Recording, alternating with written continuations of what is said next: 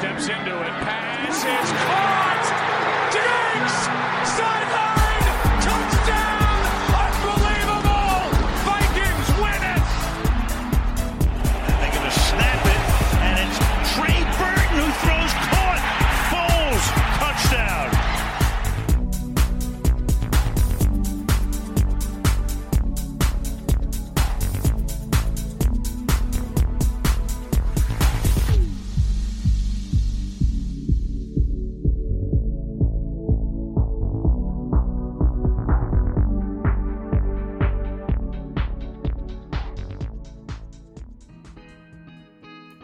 Sesta puntata di Red Flag, è arrivato il momento.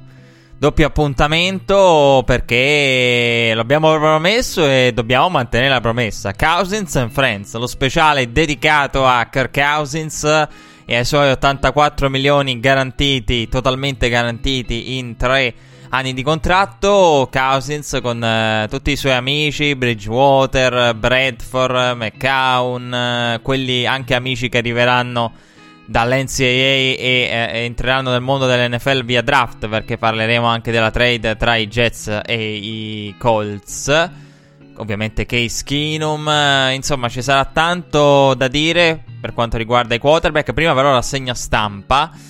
E, mh, è arrivata una brutta notizia nella, nella giornata di, di, venerdì perché era stato ricoverato in, eh, in, ospedale Steve Gleason. Steve Gleason è storico giocatore e specialista dello special team dei Saints, eh, al quale fu diagnosticata tempo fa la SLA e mh, malattia contro la quale sta combattendo con la raccolta fondi via documentari. Comunque pare che sia uscito oggi dall'ospedale Steve Gleason, uno dei simboli eh, per quanto riguarda il mondo del football della battaglia contro la sclerosi laterale amiotrofica. Comunque, ehm, quindi una brutta notizia. Ehm, Joe Thomas ha celebrato il suo ritiro, è stato celebrato e festeggiato in uh, settimana e um, ha celebrato il suo ritiro, gli hanno regalato una canna da pesca e un uh, giubbetto da pesca, perché la pesca è uno dei suoi hobby preferiti, assieme al giardinaggio.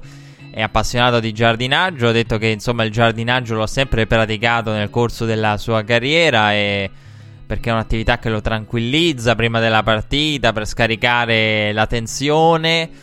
E um, Joe Thomas che con i suoi 10 Pro Bowl consecutivi rientra in una categoria ristretta di cui fanno parte tutti i membri dell'Hall of Fame e ovviamente sarà anche lui membro, un membro dell'Hall of Fame, questo l'abbiamo detto, direttamente a Kenton, Ohio, quella sarà la sua prossima casa con la gold jacket della Pro Football Hall of Fame. In quella categoria da 10 Pro Bowl consecutivi ci sono Dion Sanders e Lawrence Taylor, quindi nemmeno due Hall of Famer qualunque. Eh, Joe Thomas ha raccontato che la sua pre- partita preferita della carriera è stata la vittoria contro i Giants. E, e questo si ricollega al discorso che abbiamo fatto nell'ultima puntata perché abbiamo parlato nella quinta puntata di Joe Thomas e della sua legacy, di come spesso uno si, si, si è ossessionato da, da, titoli, Pro Bowl, eccetera. E questa è la dimostrazione di quanto abbiamo detto perché Joe Thomas ha raccontato che la, la sua partita, cioè immaginate questo per capire cosa voglia dire anche a livello proprio in campo di cosa voglia dire essere un giocatore dei Cleveland Browns, un giocatore di una squadra che, che non conquista nulla, che non ha ottenuto praticamente partecipazioni ai playoff perché parlavamo della, delle famose 15 stagioni di, di, di giugno e di lontananza da playoff. Eh, Joe Thomas è stato lì per, per 11 anni, quindi fate voi i calcoli che i playoff non l'ha, non l'ha mai visti. La sua partita preferita è stata quella contro i Giants, dopo che i Giants avevano vinto il Super Bowl. Questo per capire anche come gli obiettivi, ricordi, ecco, se vai a chiedere a tanti giocatori dell'NFL, soprattutto quelli che hanno vinto, qual è la loro partita preferita, non credo che ti dicano "Ah, abbiamo battuto noi, piccola Cenerentola, abbiamo battuto i campioni in carica", no, ti racconterà della partita playoff o della partita in cui ha ottenuto statistiche storiche. Di solito un giocatore è, è, così. Fatto sta che Joe Thomas verrà celebrato ulteriormente perché il 3 luglio ci sarà il Joe Thomas Day a eh, Cleveland. Eh, Joe Thomas che non solo ha... Mm, non ha mai visto i playoff, ma ha bloccato come tackle per uh, 22 quarterback in 12 anni. 22 quarterback in 12 anni per un totale che probabilmente avrete letto, insomma io non ho menzionato nella puntata prima di 167 partite consecutive senza mai vedere playoff. E, mm, è stato celebrato Joe Thomas, è stato celebrato anche Dan Rooney dalla Duquesne University che ha onorato Dan Rooney con diversi discorsi, diversi personaggi che sono intervenuti. Dan Rooney che è scomparso lo scorso aprile lo abbiamo citato spesso e si avvicina insomma all'anniversario della scomparsa di eh, Dan Rooney, un, uh, un owner con una legacy enorme. Abbiamo raccontato nell'ultima puntata Tom Benson. E Dan Rooney, insomma, è stato un owner con uh, una legacy veramente incredibile. E, e, quindi ci avviciniamo all'anniversario e sicuramente magari capiterà, eh, tornerà occasione per parlare di Dan Rooney. Orlando Skendrick, del quale vi aveva parla- parlato, che aveva supplicato i Cowboys, vi prego rilasciatemi, l'hanno rilasciato e anche firmato con eh, i rivali dei Washington Redskins due anni di contratto per un valore massimo di 10 milioni.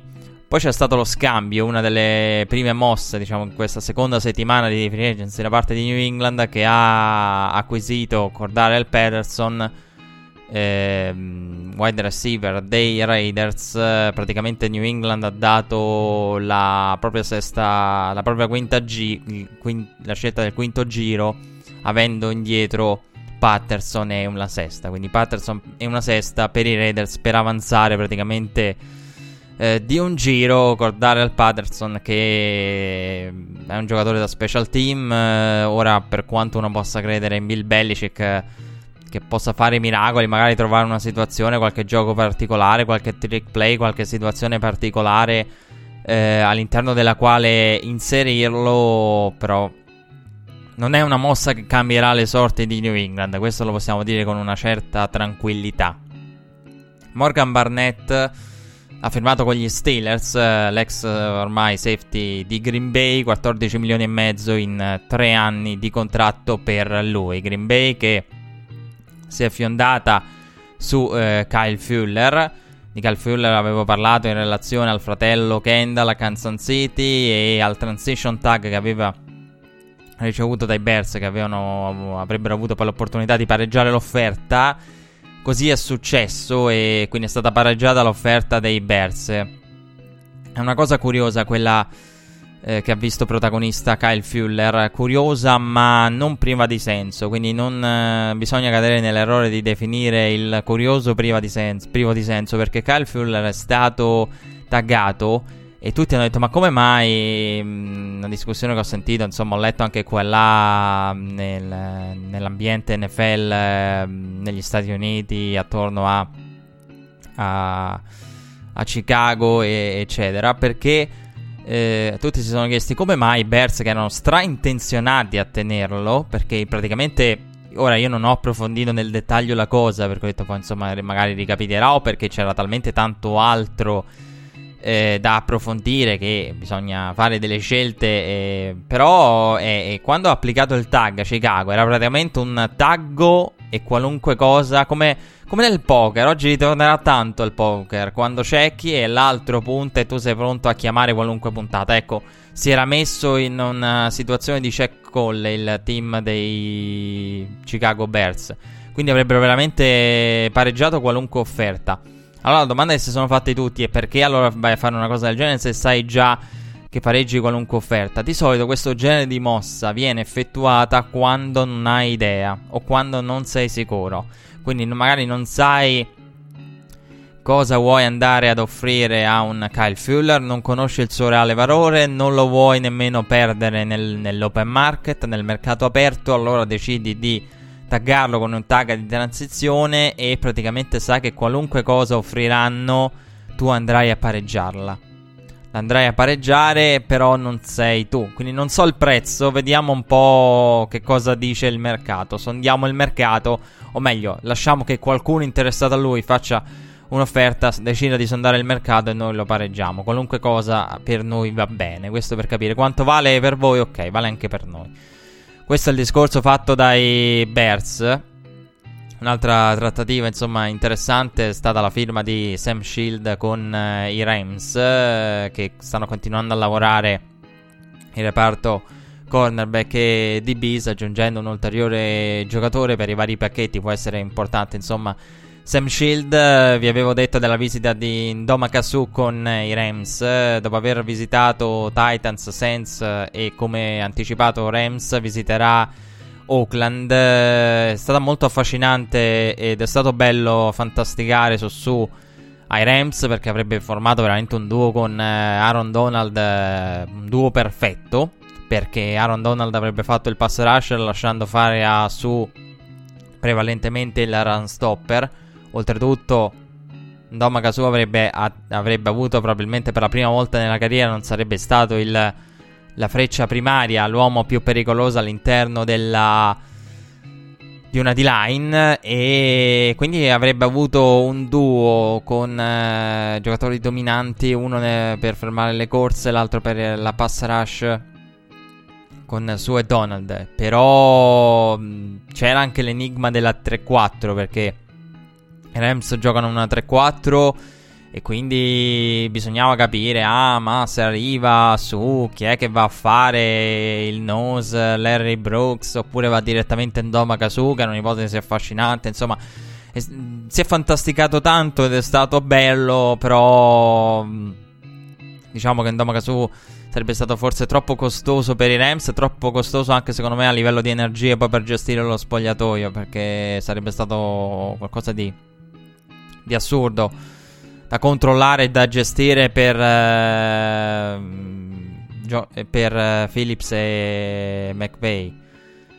Quindi ecco, ok, la fiducia in Sean McVeigh e il suo percorso fatto, però insomma sarebbe stato veramente, veramente troppo anche per lui. Ryan Grant ha firmato con i Colts un contratto da un anno a 5 milioni, aveva firmato con i Ravens 29 milioni, 4 anni di contratto, ma aveva fallito i test fisici.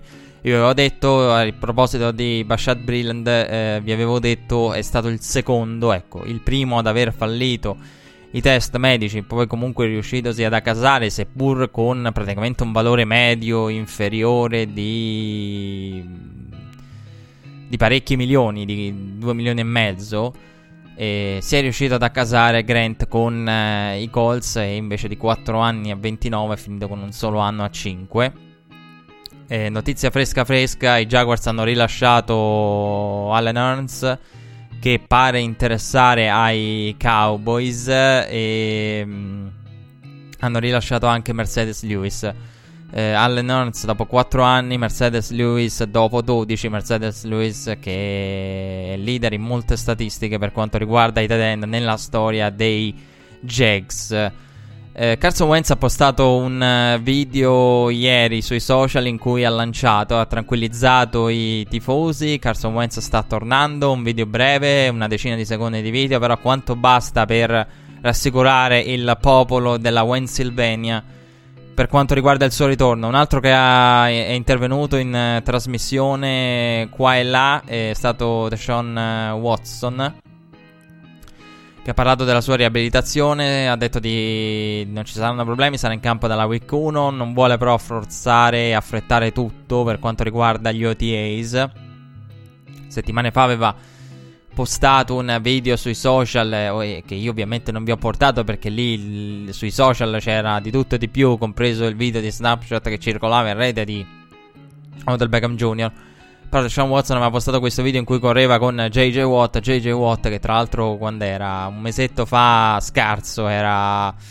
Eh, ha iniziato l'off season con una bella vacanza a Roma. Era a Roma JJ Watt e a Roma ha incontrato anche diversi tifosi di football che si sono fatti le foto con lui. Un tifoso dei Texans l'hanno postata sui social. È diventata virale la foto del, del tifoso. Immaginate che cosa assurda: sei un tifoso dei Texans a Roma e incroci JJ Watt a Roma E io però non l'ho incontrato, JJ Watt, nonostante io sia di Roma. E, diciamo che la cosa buona è che un JJ Watt, per quanto insomma sia in incognito, è, è un giocatore che si riesce a riconoscere con una relativa facilità. E il problema è incontrarlo. E, che poi l'hanno intervistato, credo, allo Jazz in uno dei, degli alberghi del centro, perlomeno quello, quello che avevo visto. JJ Watt che ha fatto le foto con il Colosseo, tutto felice, ha mangiato la pizza. Insomma, eh, tanti giocatori dell'NFL amano l'Italia. E quindi quando si sentono le vacanze, si sentiva delle vacanze, c'è chi sparava le Hawaii, eh, qualcuno, tanti, tanti, veramente tanti l'Italia, più di quanto pensiamo noi italiani. Andate ad ascoltare i giocatori in NFL, ecco. Eh, per capire che, come viene visto il nostro paese. Se, se avete du- dei dubbi, se ve lo dimenticate, andate a, ad ascoltare i giocatori NFL che parlano dell'Italia. Comunque, tornando agli Eagles, ho detto di Carson Wentz, la Garrett Blunt e Vinny Carey sono usciti, hanno firmato.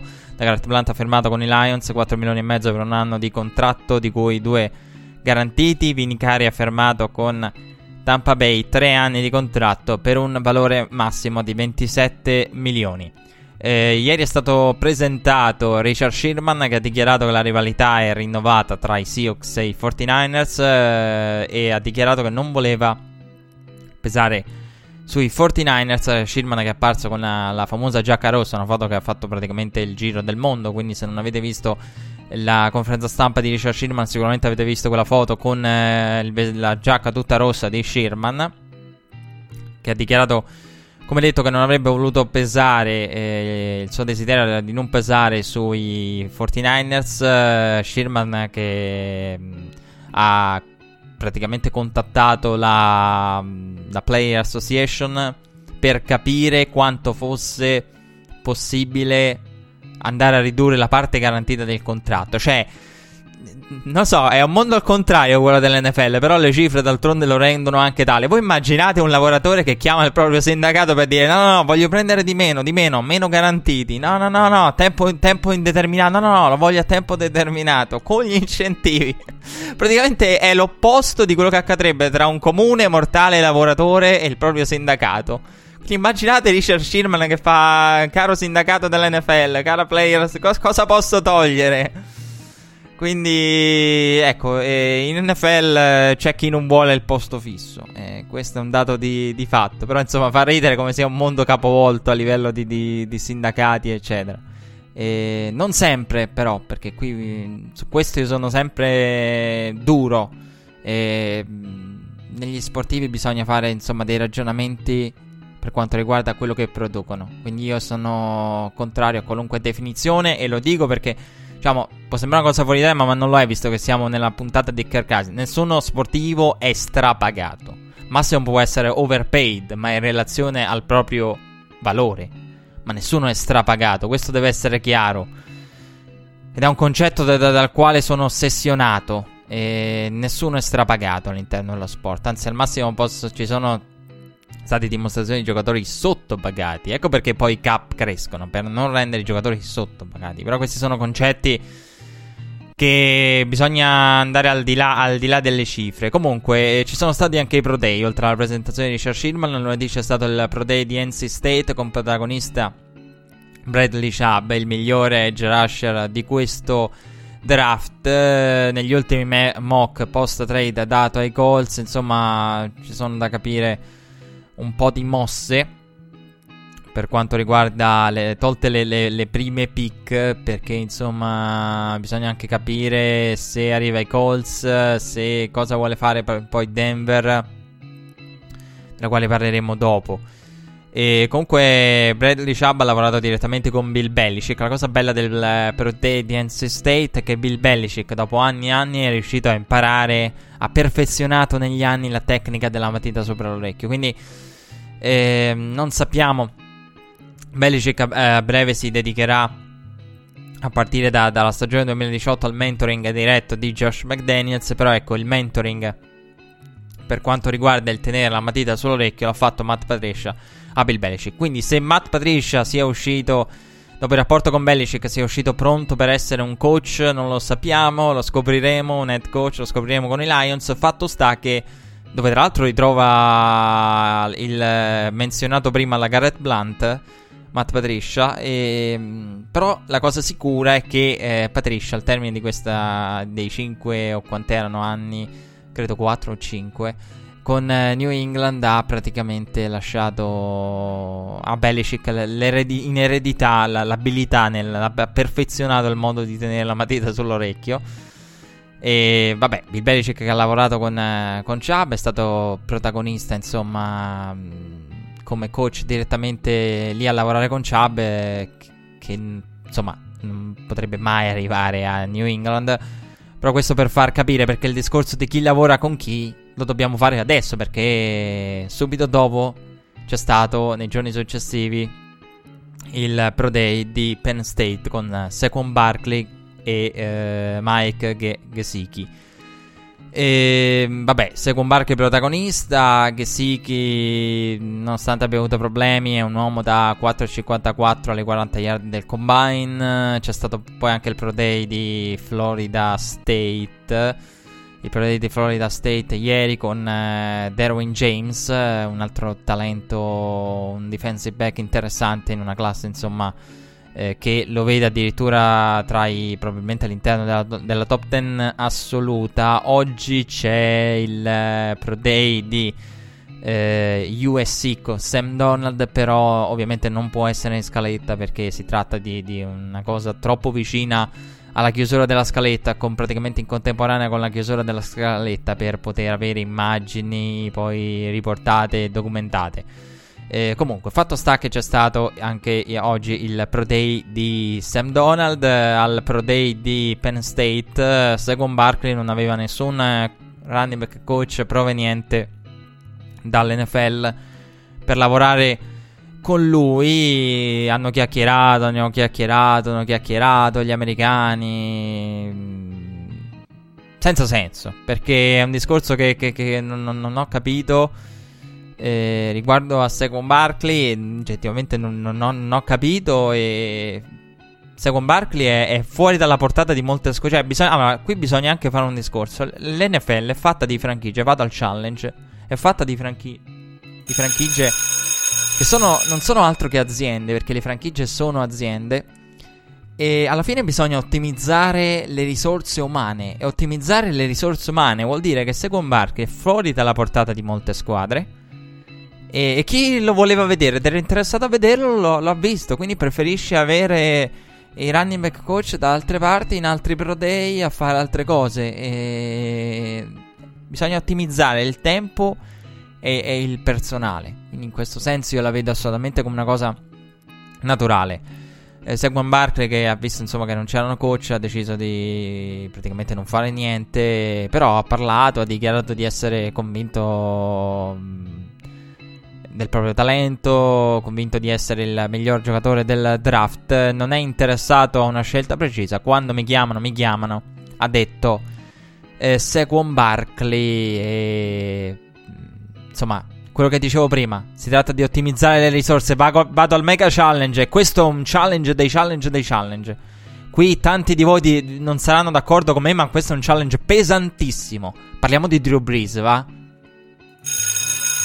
Challenge. Io non sono, so, sono deluso da Drew Brees. Deluso da Drew Brees io non sono tifoso, una volta tifavo i Sens, però quando, ecco, eh, non, ha, non, mi è piaciuto il modo in cui i media hanno raccontato il rinnovo con i Sens di Drew Brees. Mi dispiace, ma mm, in una relazione professionale che sia di amicizia, no, vabbè, di amicizia no. Però anche metaforicamente parlando, Drew Brees è quello che dice: Ma sì, io amo l'altra persona. Però appena si sono lasciati un attimo, subito Drew Brees si è sentito con, con altre. E, e, quindi in questo senso non è stato assolutamente credibile perché ha dichiarato amore eterno a New Orleans e per carità nessuno mette in dubbio il sentimento e la vicinanza di Drew Brees.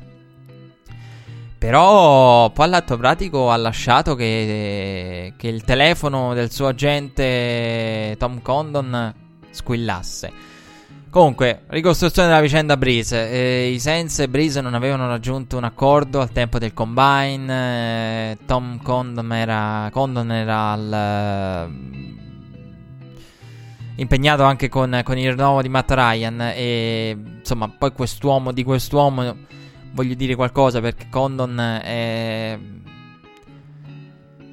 Insomma, è, ha lavorato per tirare fuori soldi per Drew Brees e a un certo punto ci si annoia pure perché quando sei la gente pensi ah 2000 e free agency 2017-2018 chi ho Drew Brees poi il prossimo anno il grande free agent del prossimo anno è Matt Ryan ah Brees quest'anno mi rinnova il senso oh Dio il prossimo anno il mio grande free agent è al top 3 free agent nonché mi ha assistito è Matt Ryan e pensi ma cavolo pure, pure lui Salvo sorpresa rinnova con i Falcons, quindi ecco, ad essere Condon ci si annoia parecchio secondo me in uh, free agency e quindi aveva dichiarato che avrebbero lavorato per chiudere la trattativa prima del, della, dell'inizio della free agency, volevano addirittura chiuderla prima del combine perché con l'inizio del nuovo anno Drew Brees sarebbe costato ai Sens 18 milioni di dead money. E c'era questo incubo dei Sens, non potevano solamente perdere Drew Brees perché questi 18 milioni erano lì eh, ad incutere terrore su, sui Sens. Però il tempo passava, passava, passava e tutti dicevano no, Breeze non lo vogliamo portare, non, non arriverà il 14 marzo, vogliono concludere tutti i Sens. Sarà insomma una cosa indolore. Mm, tra l'altro Drew Brees che poi sarebbe stato un unrestricted free agent e, invece ci sono, ci sono arrivati poi a un Drew Brees libero ed è rimasto fin troppo libero sul mercato. E, e Tom Condon ha dichiarato di aver ricevuto continuamente chiamate perché è stato contattato dai Vikings. Quindi Capisco che New Orleans voleva lavorare la leverage su Drew Brees perché sì, sono spuntati poi Car- i Vikings, erano spuntati anche i Cardinals. Eh, si sapeva che Drew Brees cercava un, un biennale. E i Saints lavoravano su, sulla leverage, sul fatto che insomma la proprietà e il front office non volesse pagare Drew Brees perché? Perché Drew Brees si sa che la volontà di Brees era quella di rimanere a New Orleans e soprattutto la moglie di Drew Brees è stata molto influente e, e molto drastica sul rimanere a New Orleans per quanto riguarda proprio la famiglia e con i figli. Quindi i Saints hanno lavorato su, su, questa leverage. Non è un caso che di Drew Brees si parla da tempo come il eh, potenziale Archie Manning del futuro, quello che si piazza lì, fa crescere i figli e magari avremo i Brees Junior qua e là. Eh, nella Lega, chissà, tra una ventina d'anni, trentina d'anni. Però, quindi lavoravano questa leverage. Fatto sta che Drew Brees è stato contattato dalle varie parti. E, quindi il mio challenge non è contro Drew Brees in senso stretto, eh, ma è contro, ecco, l'ho detto prima, io non, non, tifo nessuna squadra perché purtroppo nel tempo quando uno parla di sport, racconta gli sport, perde la capacità di tifare, a meno che non sia talmente forte prima e soprattutto quando si vive lo sport in modo diverso da presto, è come è capitato a me.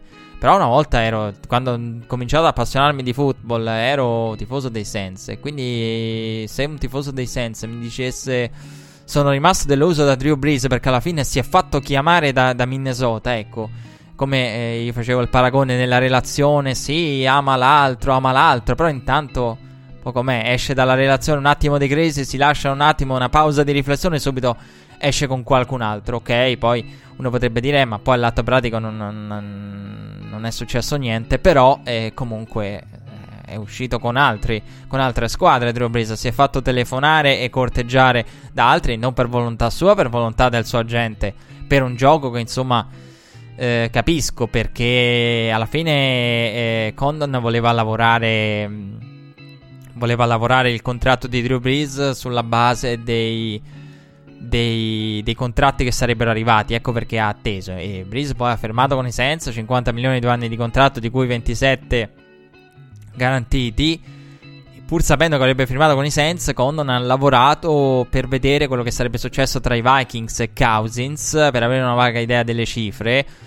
Perché Drew Brees è uno che non fa sconti, non fa sconti e non fa nemmeno il prezzo pieno, è uno da prezzo onesto alla Peyton Manning per capirci. Non è quello che, che fa ah, Cousins io allora voglio. No, non è quel genere di giocatore. Quello che ti può fare un piccolo sconto che non vuole essere un overpaid, però i soldi che pensa di meritare te li chiede Drew Brees, ecco, in questo senso, anche se sei i Saints. Tra l'altro la cosa assurda è che io, ecco, questa cosa io spero che l'NFL nel futuro la, la, la riveda, perché è stata... Parte tutte le firme che praticamente erano appena si è potuto avviare, si è avviata la finestra del, dei contatti eh, prima del, della, dell'inizio poi pratico della free agency in cui ufficializzare il tutto e prende il giorno prima, il 13, poi il 14 dalle 4 orario dell'est si è aperta la free agency.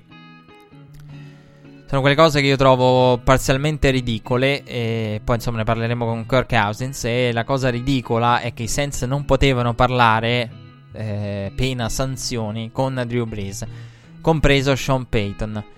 E quindi tu hai un compagno di squadra a cui il giorno prima puoi parlare. Questa è vera, una cosa che hanno fatto notare in tanti e che anch'io ho notato. Ho detto, pensa che cosa ridicola.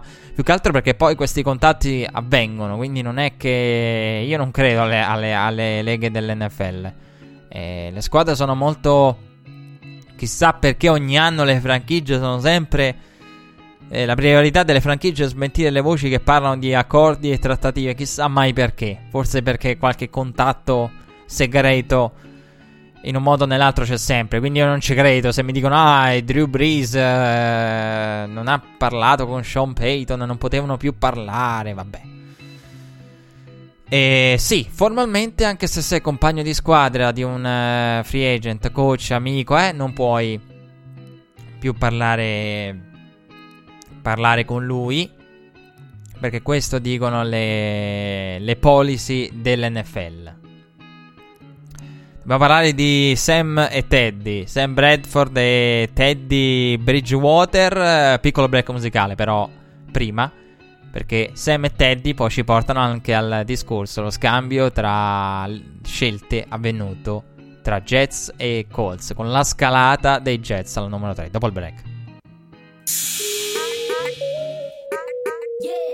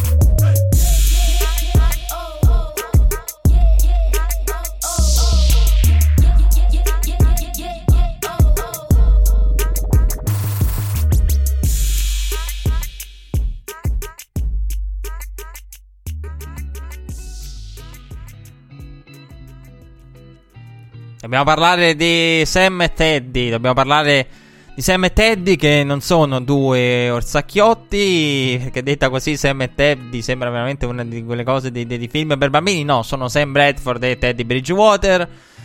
Eh, io avevo detto sono visti in maniera diversa. Il discorso su Bridgewater e Bradford era chiaro. Con uno con un track record degli episodi, Sam Bradford, che io avevo poi paragonato a Sammy Watkins per quanto riguarda i wide receiver. E uno con l'episodio, ma proprio in questo caso altro che Allen Robinson, proprio l'episodio scritto tutto maiuscolo. Teddy Bridgewater, eh, con un episodio grande e tante cose fatte. Eh, bene e positive prima. E, quindi con l'episodio.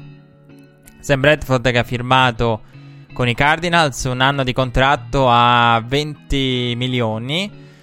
E nel momento in cui ha firmato era l'unico quarterback dei Cardinals, poi hanno cercato un backup e lo hanno firmato andando a pescare Glennon tra coloro che erano in eh, circolazione. Bradford in carriera è 34-45-1, 9-8 negli ultimi due anni di carriera. Vado al challenge.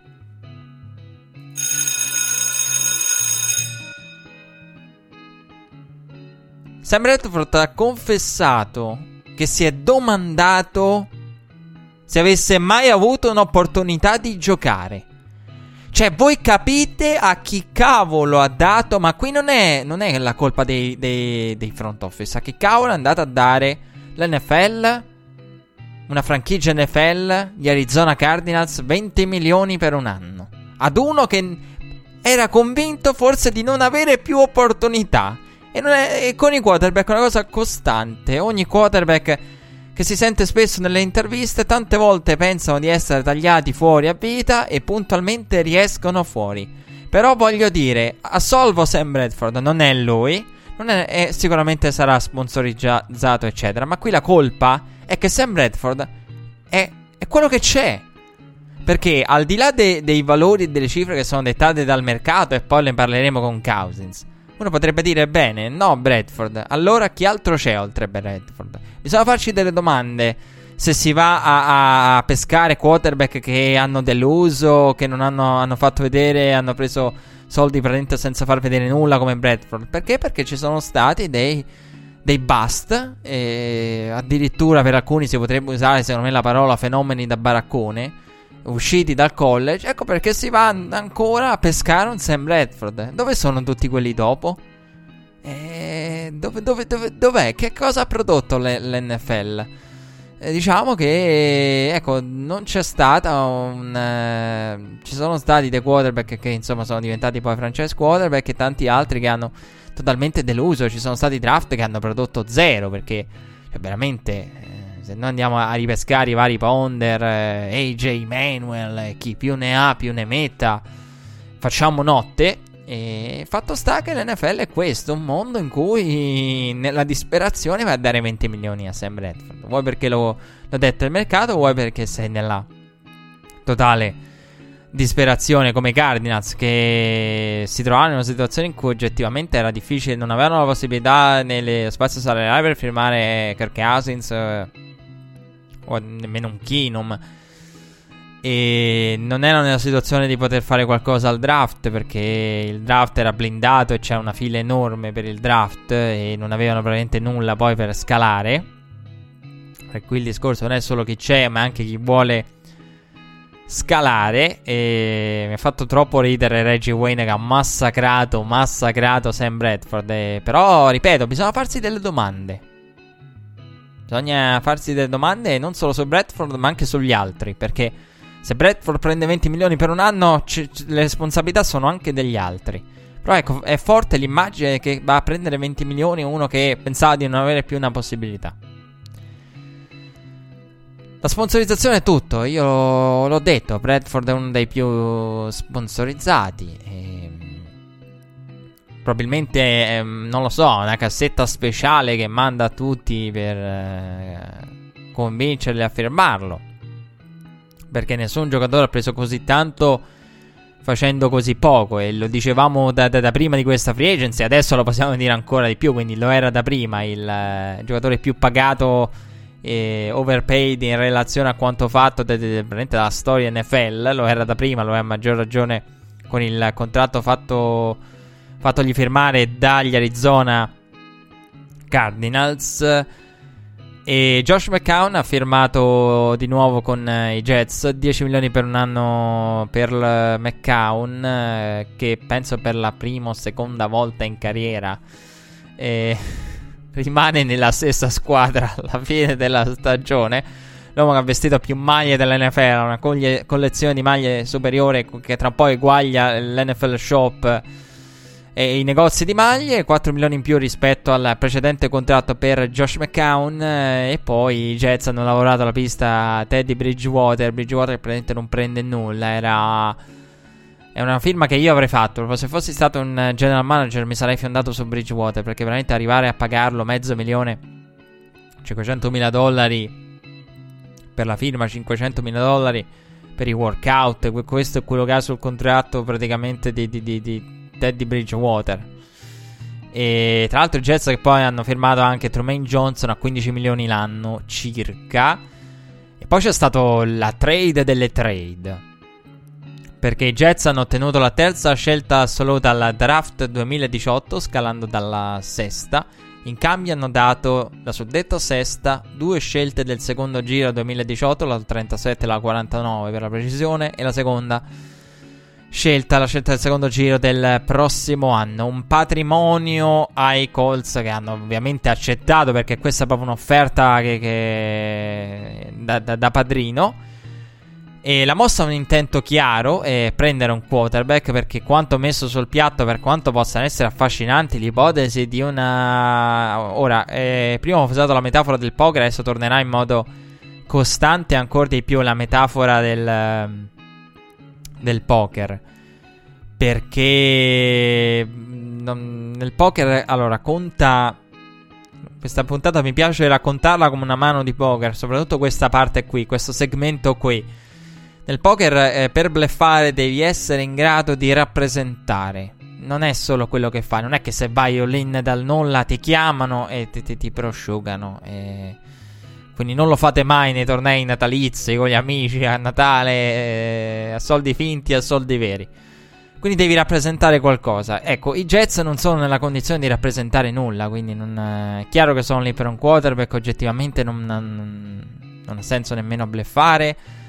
Sono lì per un quarterback perché prezzo, il prezzo pagato è troppo alto per Second Barkley. Per quanto la posizione, la 1 e la 4 dei Browns stimolassero una mossa del genere perché una posizione di dominio totale da parte dei Browns. Se qualcuno vuole rubare Second Barkley, potenzialmente è la scelta pericolosa per Barkley. Vabbè, a parte i Giants, adesso ci arriviamo alla 2, eh, che sono in un'altra posizione di forza nella, in questa mano di poker. Nella 4 era la scelta che potevi temere con i Browns. Quindi, sì, diciamo, se qualcuno vuole assicurarsi Second Barkley, probabilmente deve scalare almeno la 4. Però.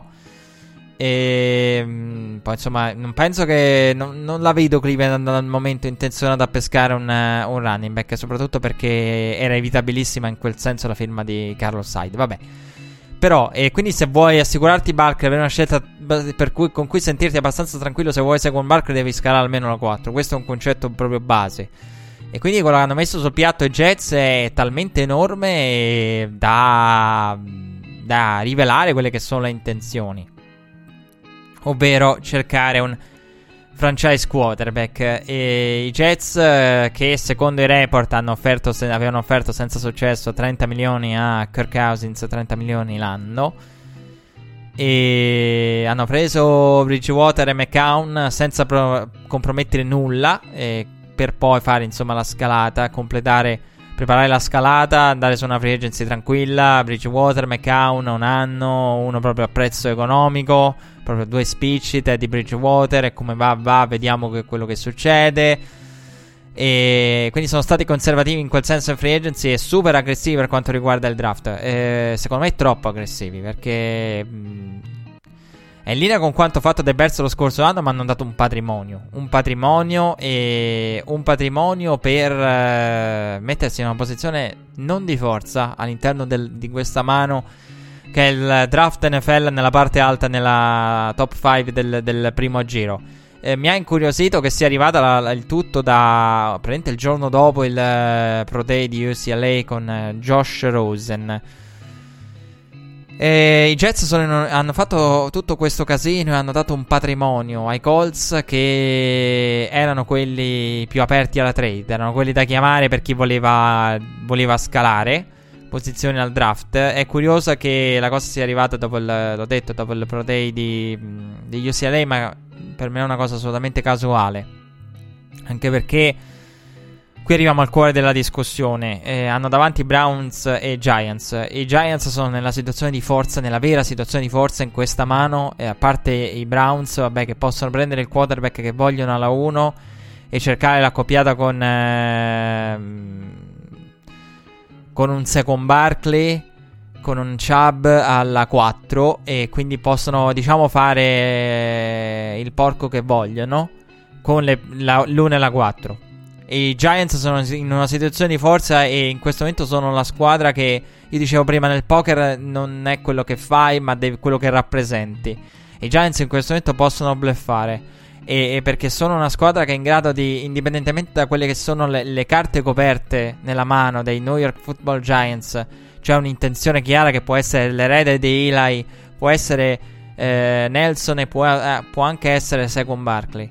Però devono rappresentare tutte e tre, possono rappresentare tutte e tre, quindi possono incutere terrore e magari riuscire a farsi dare un patrimonio dai Jets per scalare un'ulteriore posizione, un patrimonio dai Jets per guadagnare una posizione ulteriore e scalare dalla 3 alla 2 quando magari non hanno in mente un quarterback per il proprio futuro i New York Giants, ma magari hanno in mente un Nelson o hanno in mente un second Barker rimanendo nella dimensione del, del, del finale di carriera di, di Eli Manning. Eh, se fosse Giants io valuterei bene e mm, farei insomma una valutazione ampia perché i Giants comunque hanno avuto un certo margine rispetto alle altre per poter scegliere il successore. È un po' come quello che si diceva con New Orleans. Drew Brees, deve, deve arrivare un successore di Drew Brees, deve arrivare un successore di Ben Roethlisberger, deve, vabbè, poi Pittsburgh l'anno scorso in questo termine ha pescato Joshua Dobbs, però deve arrivare un successore di Eli Manning. Quindi queste squadre hanno un relativo margine, una relativa calma per fare mille ragionamenti che le altre non possono più permettersi, tipo i Jets, in cui vengono mandati tutti a casa da, dal, da, dal, primo all'ultimo, Todd Bowles compreso. E, e, quindi i Giants sono in una situazione di forza in cui all'interno della mano possono rappresentare veramente tutto. E devono continuare a farlo per sperare che i Jets gli diano un patrimonio per uh, provare a scalare un'altra posizione. Oppure Oppure che i Bills, che sono quelli che parlano per ultimo all'interno di questa mano, hanno l'opportunità di, di fare poi la mossa che mette in dif- seria difficoltà gli altri. Quindi occhio, perché chi parla per ultimo, eh, uno lo vede fuori dal gioco, ma l'ultima parola e poi spesso proprio in questa, con la metafora del poker, va a fare la, mano, la mossa decisiva. Quindi l'ultimo è in una posizione di forza perché adesso i Bills potrebbero andare a trattare con i Giants e eh, cari Jets a quel punto vi attaccate perché eh, se adesso New York è una cosa incerta tra Nelson eh, un quarterback e Second Barkley con la, una scalata dei Bills alla, alla, al posto della pick dei Giants della scelta dei Giants sarebbe un quarterback sicuro.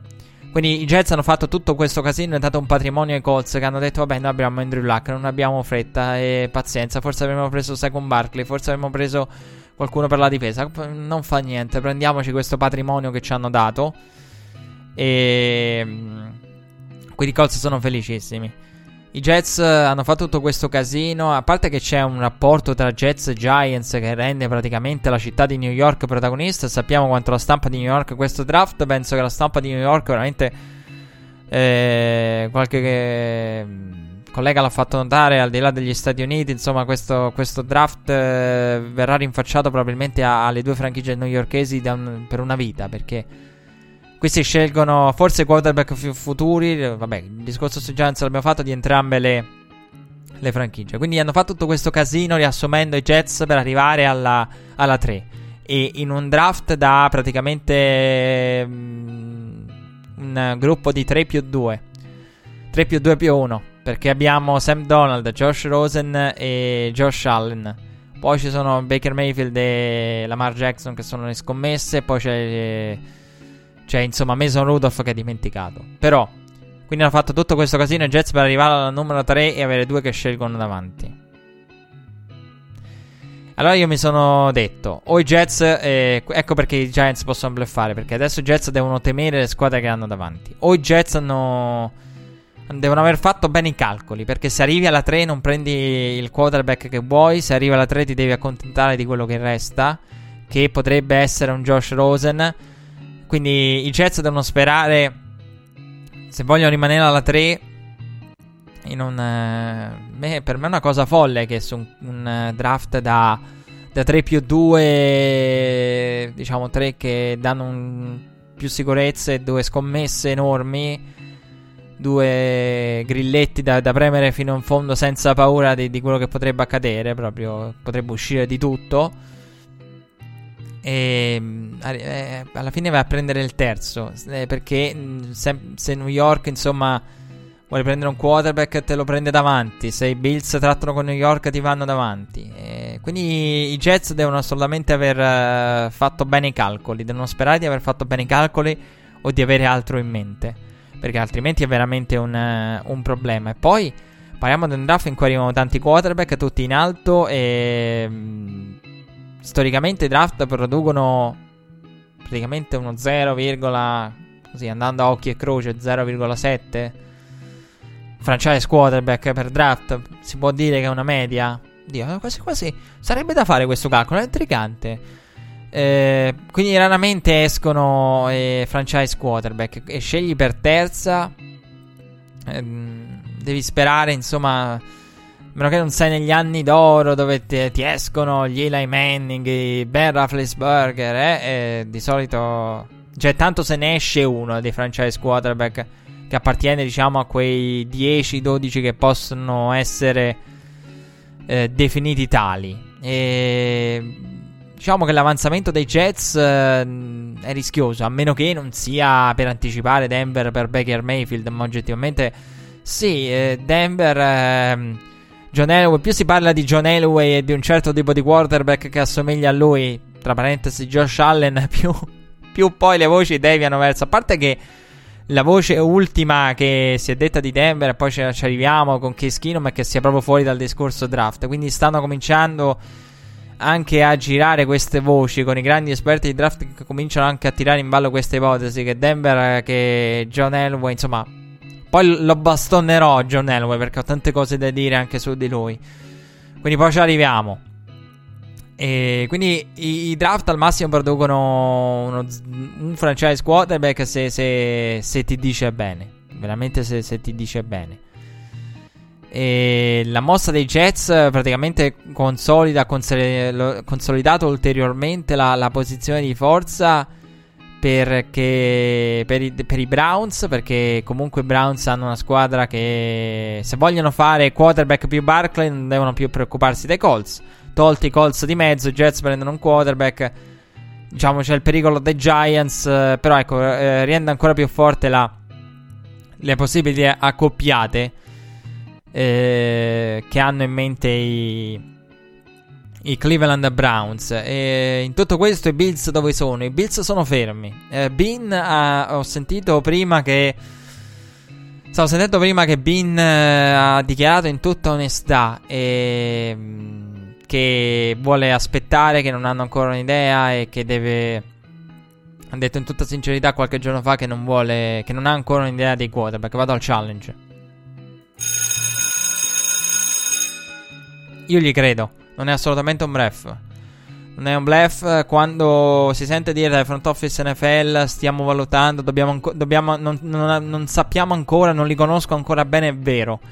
Perché io dopo il combine ho detto i mock cambiano e perché si passa da una valutazione della Lega, da, da una valutazione degli scout NCAA, eh, da una valutazione diciamo collegiale degli, fatta dagli scout dell'NFL alla valutazione NFL pura. E, e perché i, i, front office eh, sono concentrati su talmente tante altre cose che veramente quando dicono con onestà non, non li abbiamo studiati ancora bene, lo dicono sinceramente. Quindi Bin ha detto questo. Quindi i Bills attendono se c'è chi si è fiondato tipo i Jets senza avere le idee chiare di quello che faranno gli altri. O, come ho detto prima, deve sperare di aver fatto i calcoli bene. C'è chi attende, attende l'uomo, attende di, di capire chi e poi eh, arrivare al come. I Jets hanno pensato prima al come e poi al chi. Probabilmente. E i Bills invece stanno aspettando il, il chi. E al combine eh, Todd Bowles aveva dichiarato chiaramente che i Jets hanno un piano A, B, C, D e se c'è bisogno di andare avanti vanno avanti. Io non avevo capito quella dichiarazione, poi ho capito che insomma non solo hanno un piano A, B, C e D, ma li vogliono probabilmente attuare tutti quanti perché con McCown, Bridgewater, il draft e i 30 milioni offerti a Cousins veramente li hanno provati ad attuare tutti quanti insieme nel dubbio. New York in cui ancora non è chiaro il futuro di Christian Hackenberg. Se ve lo siete chiesti, sì, hanno ancora Hackenberg a roster, hanno ancora roster eh, Petty, da quello che mi risulta. E quindi ci sono ancora entrambi. E qualora le prime tre scelte dovessero essere tutte quarterback, sarebbe la terza volta nella storia della Lega. Qualora le prime quattro dovessero essere quarterback, eh, quindi con una trade up per, da parte di qualcuno per i per prendere la 4 dei Browns sarebbe la prima volta nella storia. E per il momento i sicuri vincitori di, dalla trade operata tra Jets e Colts sono i Colts perché dopo la trade hanno praticamente 4 scelte nella top 50 grazie al patrimonio dato dai Jets. Uh, pausa musicale, Case Keenum. Ah, prima mi sono dimenticato una cosa importante, non so se l'ho ricordata. Al di là di Drew Brees, i Saints hanno firmato Patrick Robinson e hanno firmato Tom Savage come backup.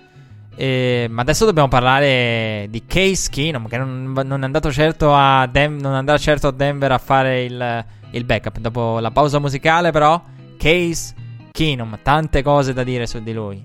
E manca ancora Cousins. Cousins alla fine, il main event. Come una, una, un pay per view di wrestling. Kirk Money Cousins nel main event.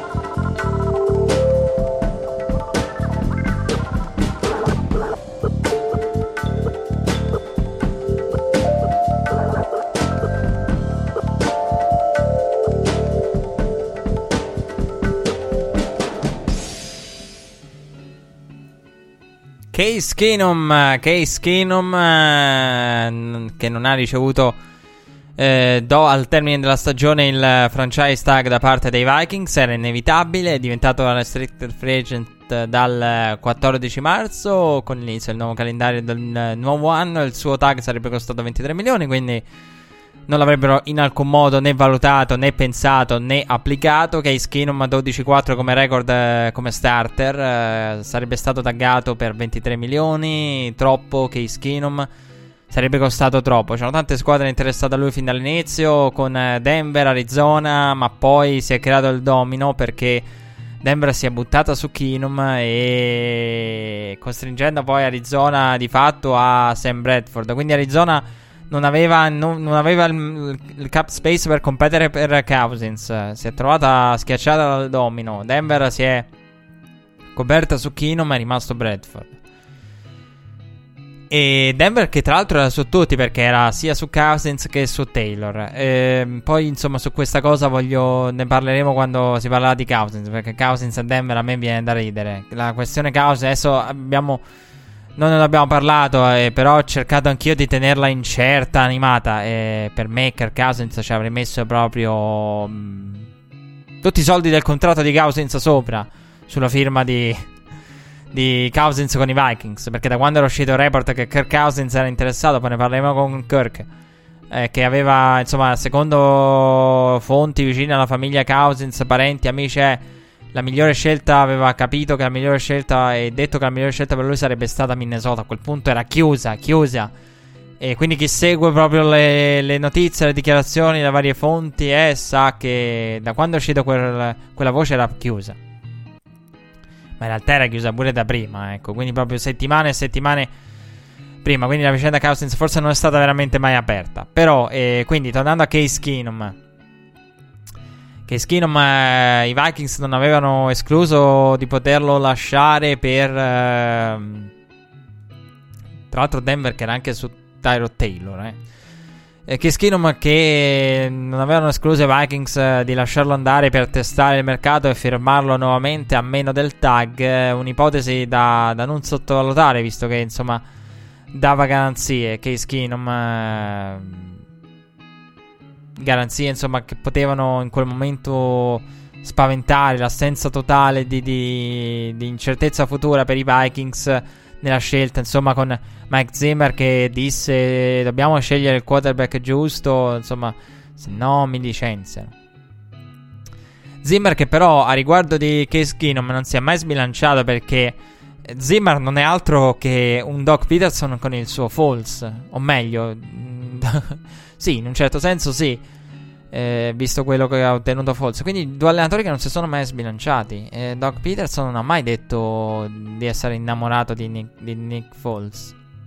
E Mike Zimmer si è sempre detto, eh, Mike Zimmer è innamorato di Teddy Bridgewater, è innamorato di Sam, mai di Keenum, mai di Keenum, questo povero Keenum e questo insomma è un punto a suo favore perché all'interno de- del mondo di, di, di, Minnesota insomma si è sempre detto che poi ci arriveremo perché c'è un altro aneddoto da riguardo.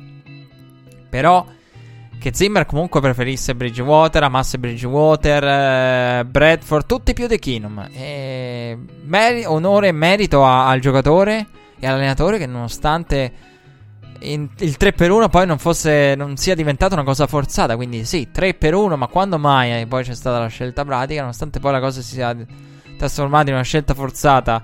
Perché Skinum con eh, l'incertezza di Bridgewater e i problemi fisici di Sam Bradford a quel punto insomma non c'è, sta- non c'è stata scelta. Bravi però entrambe, entrambe le parti a, a, comunque stabilire una relazione professionale. Ma che Mike Zimmer non, non, non che Skinum non fosse in testa alla lista di preferenze e di gradimento di Mike Zimmer, questo è stata una cosa stranota durante tutto l'arco della, della stagione, anche ne, nelle vittorie, anche dopo i miracoli di, di Case Keenum.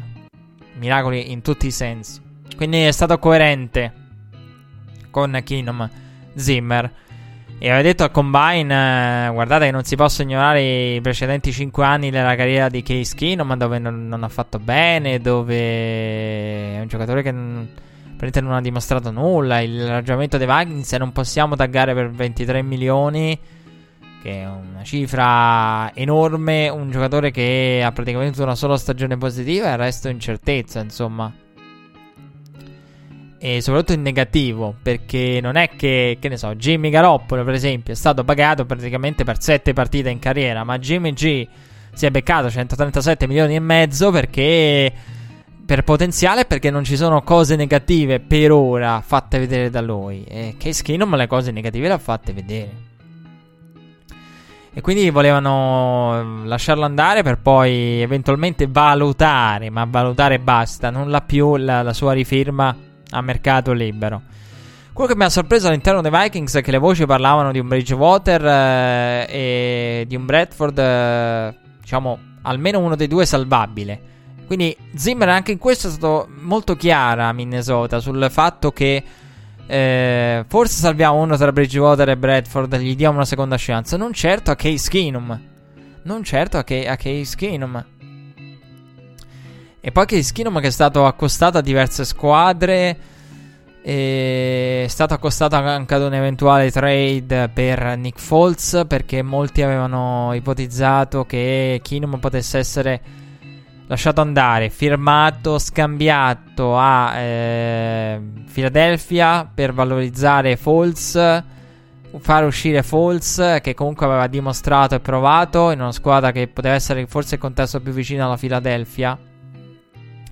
Per Nick Foles poteva essere proprio Minnesota e in cambio dare a Philadelphia che avrebbe chiesto a quel punto abbassare il prezzo di Fultz via Kinum perché a Philadelphia serviva un backup prima ho detto di Carson Wentz che lancia però insomma c'è ancora incertezza per quanto riguarda Carson Wentz quindi Philadelphia si sarebbe presa come per abbassare il prezzo gli avrebbero dato in cambio Case Keenum eh, come backup per sostituire con eh, sufficienti garanzie un sufficiente valore Carson Wentz. In caso di problemi o di ritardi dal doppio infortunio ACL LCL, e, però non è successo.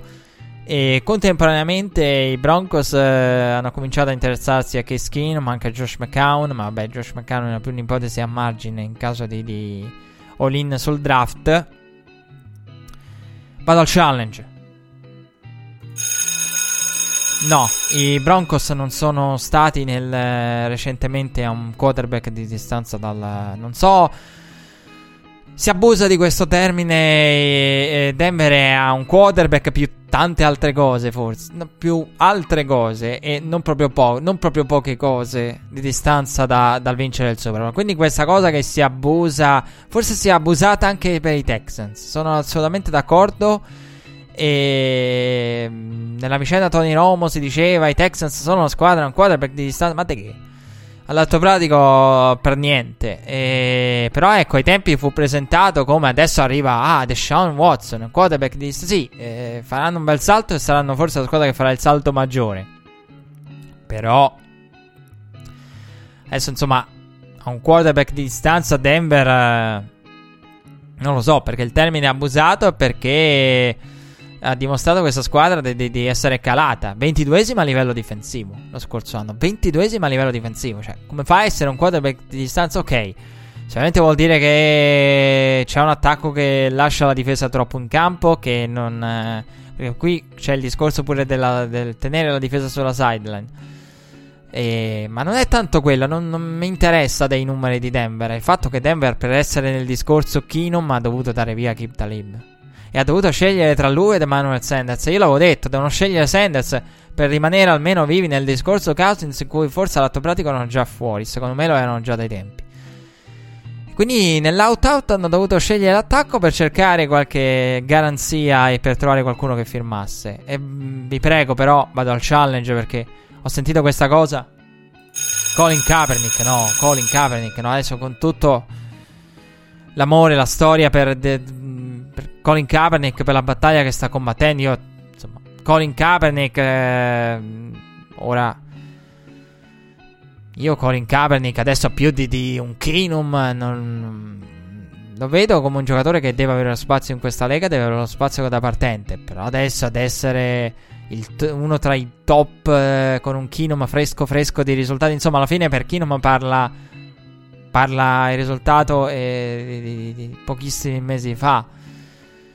E vabbè, questo è chiaro che sono provocazioni, come quando in America, insomma, eh, siamo comunque qui forse al di qua del limite, però il limite secondo me è stato poi raggiunto quando gli americani hanno discusso dei numeri di Jimmy Garoppolo al confronto di Colin Kaepernick, che anche quella era una provocazione, però ecco, ci sono, ci sono molte provocazioni, quindi quando sentite più che un challenge è un challenge eh, chiarificatore perché ci sono tante provocazioni che vengono lanciate, però con Colin Kaepernick cercate di capire se eh, quando magari le sentite in giro, le leggete, se è una cosa seria. E ce ne sono tante di cose serie, ma ci sono anche alcune provocazioni. E, mh, mm, provocazioni, insomma, di, di ogni genere. E, mh, mm, che possono arrivare a tirare in ballo chiunque. Con Colin Kaepernick. Quindi, provocazioni che con un fondo di verità, che però sono principalmente, prevalentemente provocazioni, e poi, insomma, cose reali.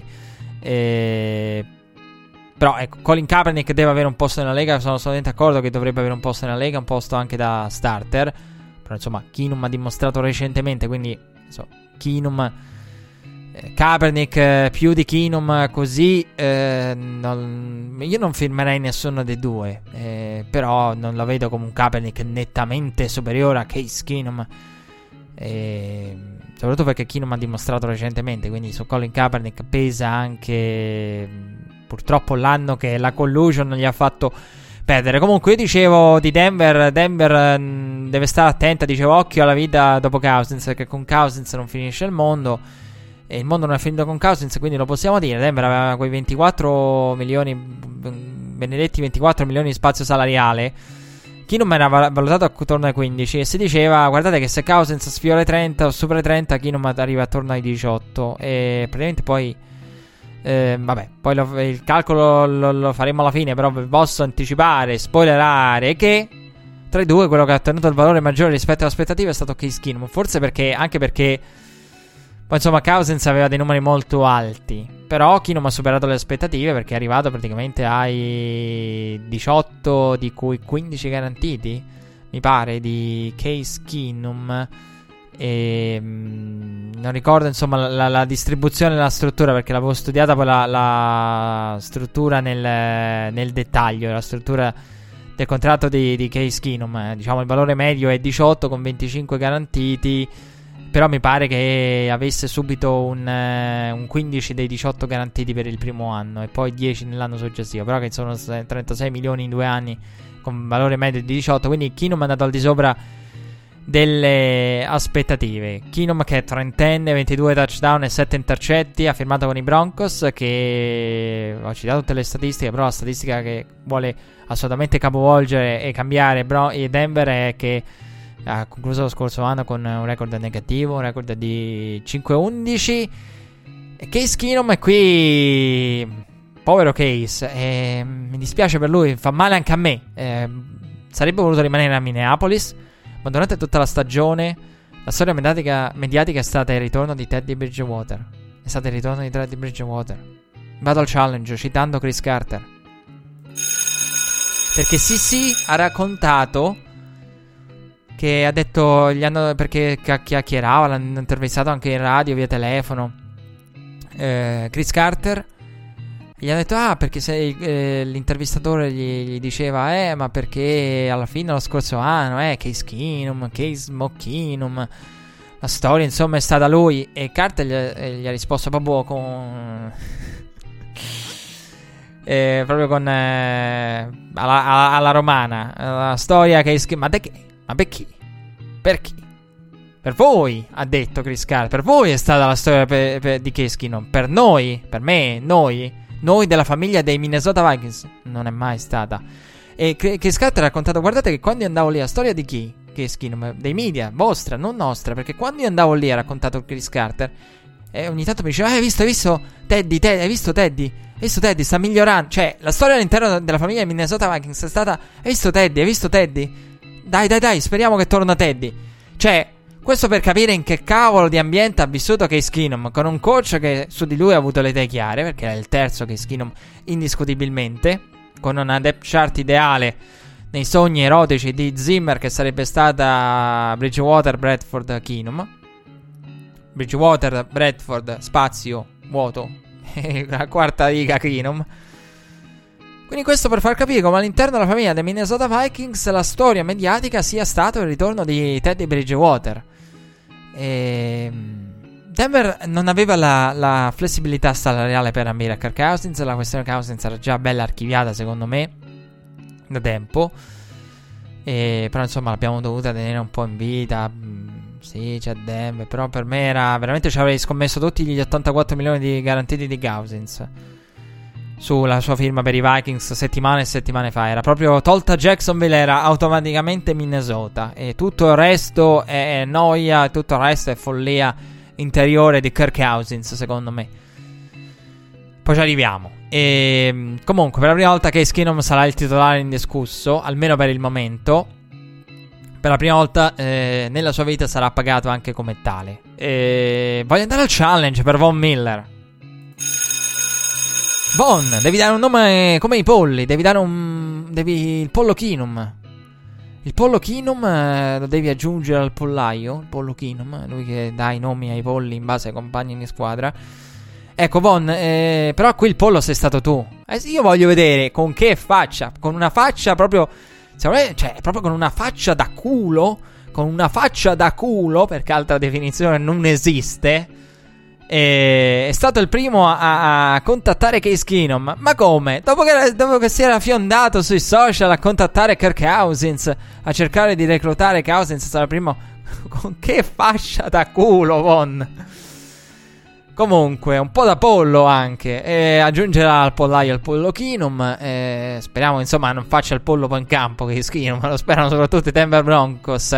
La division non è semplice eh, perché è all'aperto, perché ci sono personaggi tipo Houston, tipo Mac, tipo Bosa che lo aspettano lì per, per mangiarselo, per eh, farlo arrosto, il eh, pollo Kinum, qualora dovesse fare il pollo. Però è nella conference da livello più basso, questo è... Mm, bisogna dire che oggettivamente è così. La AFC è tutti gli ex giocatori hanno detto se io fossi un quarterback andrei nella AFC. Ma che scherzi, può essere top a livello di stipendi, a livello di risultati facendo molto meno quando nella NFC c'è un caos eh, perché la NFC sta diventando una, una, un qualcosa di incredibile. Eh, io la, ho criticato Bill e i New England Patriots, insomma, per le mosse che non hanno fatto, a parte Cordale e Patterson, e vabbè. Eh, di cui vi ho parlato prima. Però ecco, New England ha il vantaggio che può permettersi una una in un inizio di free agency soporifero perché in una, in una division semplice, in una division in cui non teme gli altri ed è in una conference in cui non teme gli altri, mentre le altre si dovranno scannare a vicenda nella NFC. Quindi per un quarterback aveva senso il discorso vai nella AFC che può essere una star, non andare dalla NFC dove c'è un caos assurdo e dove Insomma, c'è veramente di tutto e di più. Perché ci sono quarterback eh, di altissimo livello. E, e quindi è Buckingham da, da, dal dome all'aperto ad affrontare belve che cercheranno in tutti i modi di, di, di tirarlo giù. E Case Keenum che andando poi al dunque, io l'ho detto prima, e non è mai stata la scelta di Minnesota. E la storia di Bridgewater l'ha raccontato Chris Carter. Mike Zimmer è sempre stato coerente nel dire che non era il, il numero uno per lui Case Keenum. E, sicuramente un upgrade rispetto alla Trevor, Simeon, Paxton, Lynch, Broncos, Weiler. Tra l'altro poi ritrova Vance Joseph che ha già lavorato come assistente a Houston quando a Houston c'era Case Keenum. Case Keenum è stato presentato venerdì, eh, voleva il numero 7, eh, quelli di Denver mi sa che non era disponibile questo numero 7 perché ce l'aveva il general manager quando ai tempi giocava. E quindi questo numero 7 ovviamente il numero di John Elway non l'ha potuto avere, si è dovuto accontentare del 4 che è Skinnom che è stato il eh, più produttivo in tutta la lega secondo tutte le statistiche fuori dalla tasca e Denver dovrà cercare di adattare con, con il tempo il, il, proprio gioco a Case Keenum per sfruttarne il eh, potenziale e il bilancio dei bilanci. Ehm, in difesa di Denver bisogna dire che Denver è stata abile nel, nell'arrendersi, nel capire che con Cousins non poteva fare e bloccare Keenum. Come in una tappa di ciclismo, prima ho fatto la metafora del poker. Eh, a un certo punto devi anche saper foldare. Spesso migliori, la mossa migliore nel poker non è il eh, puntare, ma il fold. Spesso le partite, le, i tornei di poker li vinci foldando. E come nella Formula 1 moderna, nel ciclismo devi capire che se chi è davanti a te ha un passo che non puoi tenere, vai del, sali del tuo passo e consolida la tua posizione. Conserva le gomme, si direbbe in Formula 1, e arriva al traguardo. E questo è quello che ha fatto Denver quando ha capito fin da subito che eh, Kirk Cousins non era alla portata e che, Kirk Cousins era interessato prima ad altri. Quindi ha difeso la posizione, andando sul sicuro con Case Keenum. John Elway ha fallito nei draft precedenti e il che è inevitabile. E io vado al challenge. Mm, John, non... non... Su John Elway sono, sono, duro. L'anno scorso ho parlato del suo rinnovo. Fu rinnovato proprio un anno fa. Lo raccontai il rinnovo di John Elway. John Elway che lì veniva da una stagione che aveva visto praticamente Denver appena mm, detron- detronizzata perché aveva difeso il titolo appena nella stagione prima, poi consegnato la corona ai Patriots e quindi c'era ancora entusiasmo. All'interno dell'ambiente Denver questo entusiasmo è man mano andato via perché John Elway non è... John Elway è, è pari a zero quello che ha fatto come talent evaluator. Mi dispiace, zero, zero. Perché Peyton, la valutazione che ha fatto John Elway di Peyton Manning era una valutazione prettamente... E, tra l'altro c'è insomma, accanto a Elway c'è un personaggio come Kubiak di cui si è sempre fidato. E... Però, in senso assoluto, John Elway ha dovuto fare una valutazione ai tempi con Peyton Manning medica. Cioè, lì il discorso non era quanto è il valore di Peyton Manning, era cosa rimane a livello di football nel, corpo di Peyton Manning. Questa era la valutazione. E poi è chiaro che si è buttato in free agency e si è sistemato, diciamo, parzialmente accontentandosi perché e I draft precedenti lo hanno portato a fare questo. E quindi ha scelto un Case Keenum che non è la situazione definitiva. Non è assolutamente la situazione definitiva. E John Elway ha detto che è contento di Case Keenum e vado un altro challenge. il challenge di prima vale per due. Io, so, io, io, gli credo. Io gli credo. Io, John Elway, quando dice che vuole, voleva Keenum, gli credo. Perché Keenum è una cosa tranquilla. Perché non devi scrivere la storia dell'NFL andando a dare il eh, fully garantita a Kirk Cousins quindi gli credo, altro che se gli credo, gli credo proprio perché la, la mossa di John Elway è una persona di, di chi, diciamo, in modo banale, semplice, eh, di, di, chi un po' si è cagato sotto. Di chi eh, ha avuto la, la paura alla fine, ha avuto paura, ha avuto, non ha avuto le palle, di, il coraggio di andare, ha avuto paura per me. La scelta di John Elway, di chi ha avuto, ha avuto paura di sbagliare ancora ha capito che non veniva più baciata la terra dove camminava come general manager perché la gente cominciava a essere stanca delle sue scelte. Quindi ha scelto Kino. Io, io, gli credo, io gli credo. Kino è una scelta funzionale. Come, come i Jets hanno dato un patrimonio ai Colts per scalare posizioni perché quella è una scelta funzionale a salvare la poltrona di, di tutti. Todd Bowles compreso. E del front office. E allo stesso modo eh, John Elway così insomma allontana momentaneamente le critiche. Quindi la scelta di John Elway è funzionale, una scelta di, di sicurezza di chi spaventato da, non ha avuto più gli attributi di andare alla scelta, perché altrimenti vai al draft. Grace Keenum è una, è una scelta intermedia che ti permette di migliorare sicuramente il record e non ti risolve il problema a lungo termine. E quindi sa che il problema lo ripone. Però lo allontana. Quindi è una scelta. La convenienza. Che schino, ma la convenienza. Non devi nemmeno. Magari avere un giorno il fully guaranteed primo della storia rinfacciato a te. Quindi io gli credo. Molti negli Stati Uniti non credono a John Elway. Dicono che John Elway mente che voleva Cousins. No, no, io gli credo, gli credo, gli credo.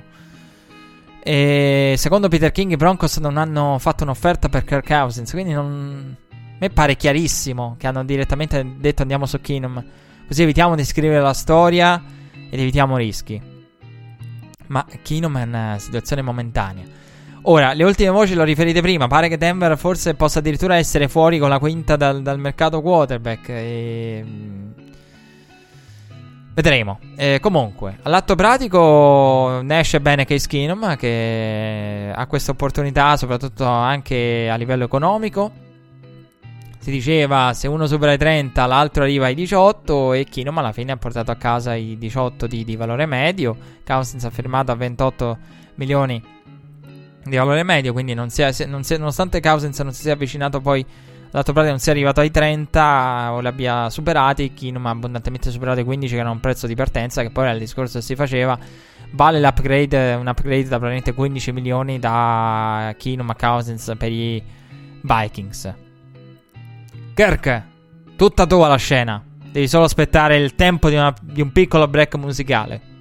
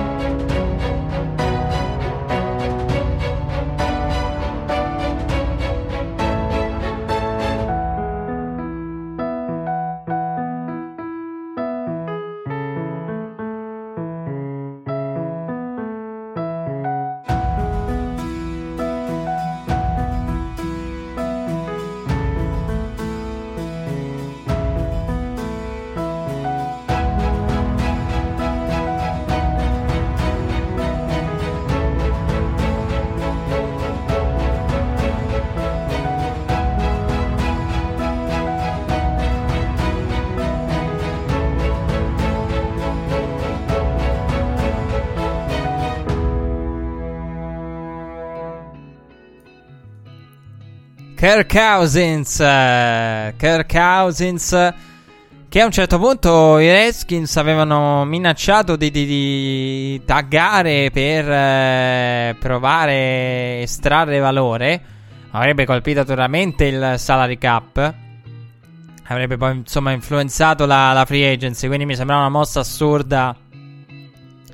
Dopo tutto quello che gli è stato fatto, anche andare a taggarlo per. Eh, parte che non conveniva, però è, è, stato uno scenario insomma irreale che è esistito, non è mai esistito realmente, però per seppur poco c'è stato. Kirk Cousins dal 2015 ad oggi, 67% di passaggi completati, terzo in NFL, 13.176 yards passate, quarto in NFL, 94 touchdown totali. Passati e corsi, quarto in NFL, 97,5 di passer rating, sesto in NFL, 11 drive vincenti, terzo in NFL per, che, eh, per uh, Kirk Cousins, sette destinazioni in tutto interessate a lui dall'inizio alla fine della vicenda, Browns, Cardinals, Bills, Jets, Jaguars, Broncos e Vikings. Eh, I Browns sono partiti molto forti nella vicenda Cousins eh, con i 120 milioni di spazio salariale che erano, erano lì pronti per Kirk Cousins da eh, Cleveland. Ah, i soldi si diceva all'inizio il, uscirà un contratto totalmente garantito. Se ne parlava durante le settimane di avvicinamento al Super Bowl. Già da quel momento è uscita la voce su un Cousins totalmente garantito. Poi sono arrivati i Jets. Vado al challenge con la peggiore strategia comunicativa che la storia della free agency NFL abbia mai vista. Perché sono partiti con. Eh, eh, siamo pronti a spendere tutto quello che serve. Tutto quello che serve. E poi hanno fatto un passo indietro su Cousins precisando che comunque. Ma non si tratta di un assegno in bianco, hanno detto i Jets, facendo una figuraccia colossale.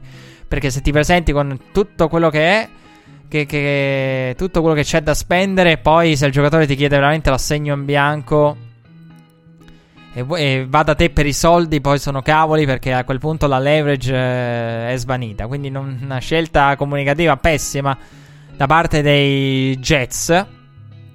Che hanno poi precisato, come detto, che l'offerta per Cousins non sarebbe stata un assegno in bianco negandosi praticamente qualunque tipo di leverage. Pessima, pessima, pessima gestione da parte di New York.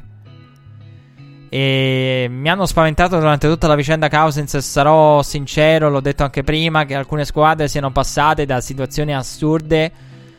E a parte che alcune non hanno scelta, come Arizona abbiamo detto per effetto domino, i Broncos si sono diciamo piazzati e hanno difeso la posizione portando la macchina al traguardo. Però alcune sono passate veramente dall'andare pesanti sul draft all'andare su Cousins. Sostanzialmente tra l'andare pesanti su Cousins e l'andare pesanti sul draft c'è un mondo in mezzo. Quindi mi fanno sempre paura quando hai un piano A e il piano B. E che in realtà il piano B non è altro che un piano Z, con tutto un alfabeto in mezzo tra il piano 1 e il piano 2. Io l'avevo detto fino all'inizio, le mie mete se fossi stato Kirk Cousins sarebbero state le mie mete preferite Jacksonville e Minnesota. Sarei andato proprio a propormi io. E poi quando è stata occupata la prima per me è già apparso scontato. È una statistica interessante che, che è forse alla base della decisione. Allora, innanzitutto vi dico che per me Kirk Cousins, allora, Kirk Cousins non è altro che un Mario Rossi.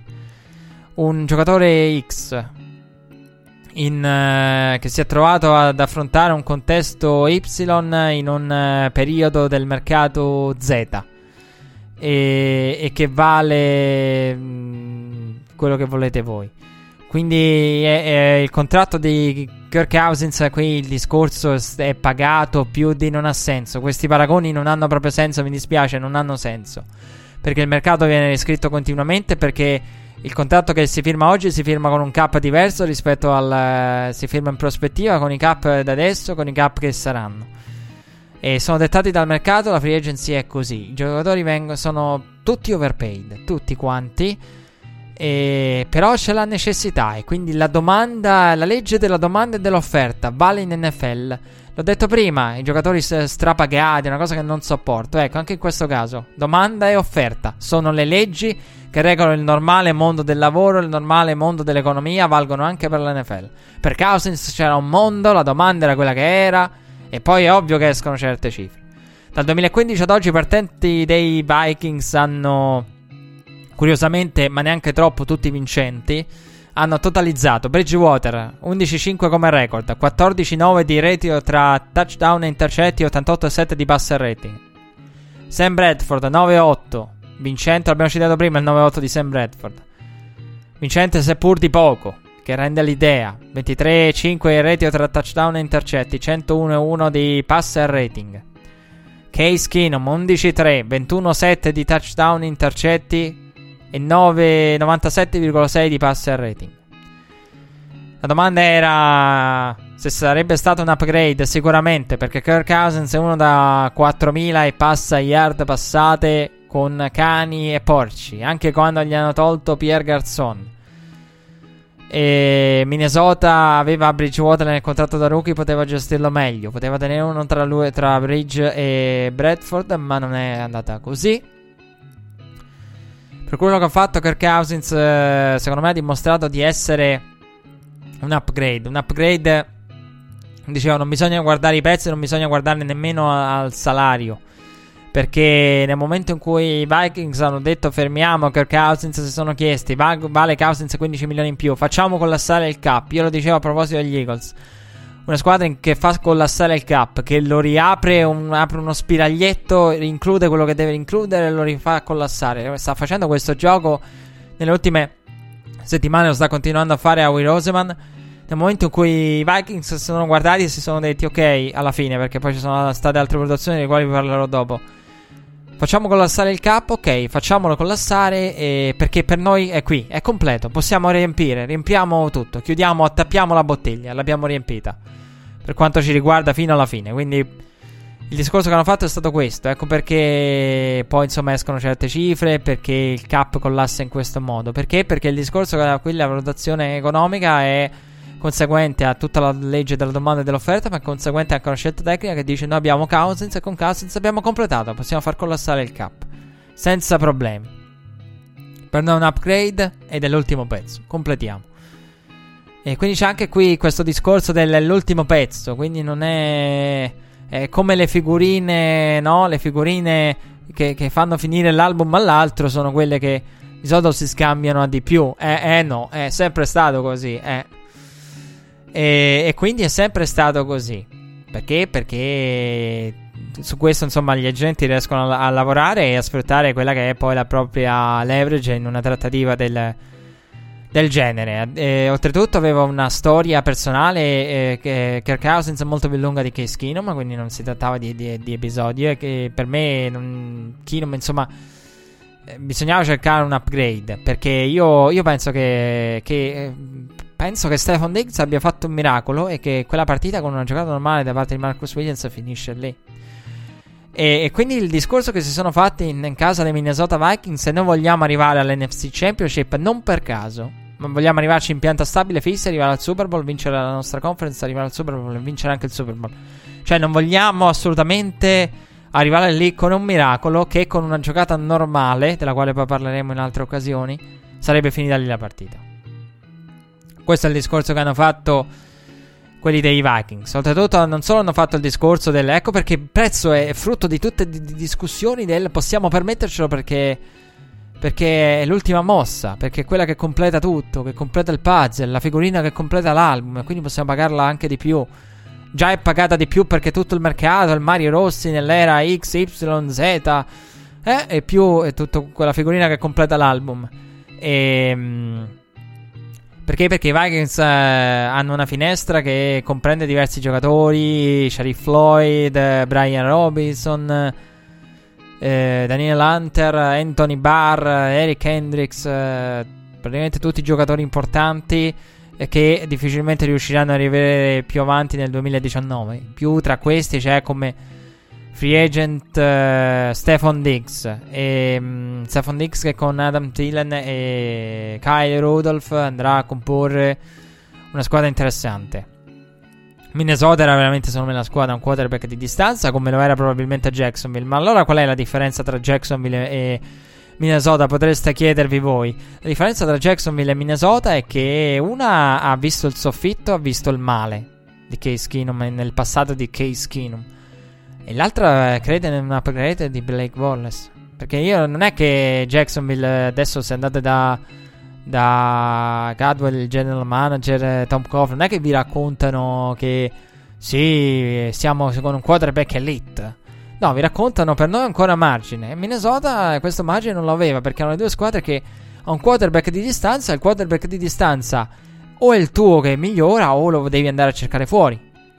E questo è stato il discorso che hanno fatto i Vikings e che hanno fatto al contrario Jackson pensando, vabbè, il quarterback di distanza potrebbe anche essere un Bortless che migliora.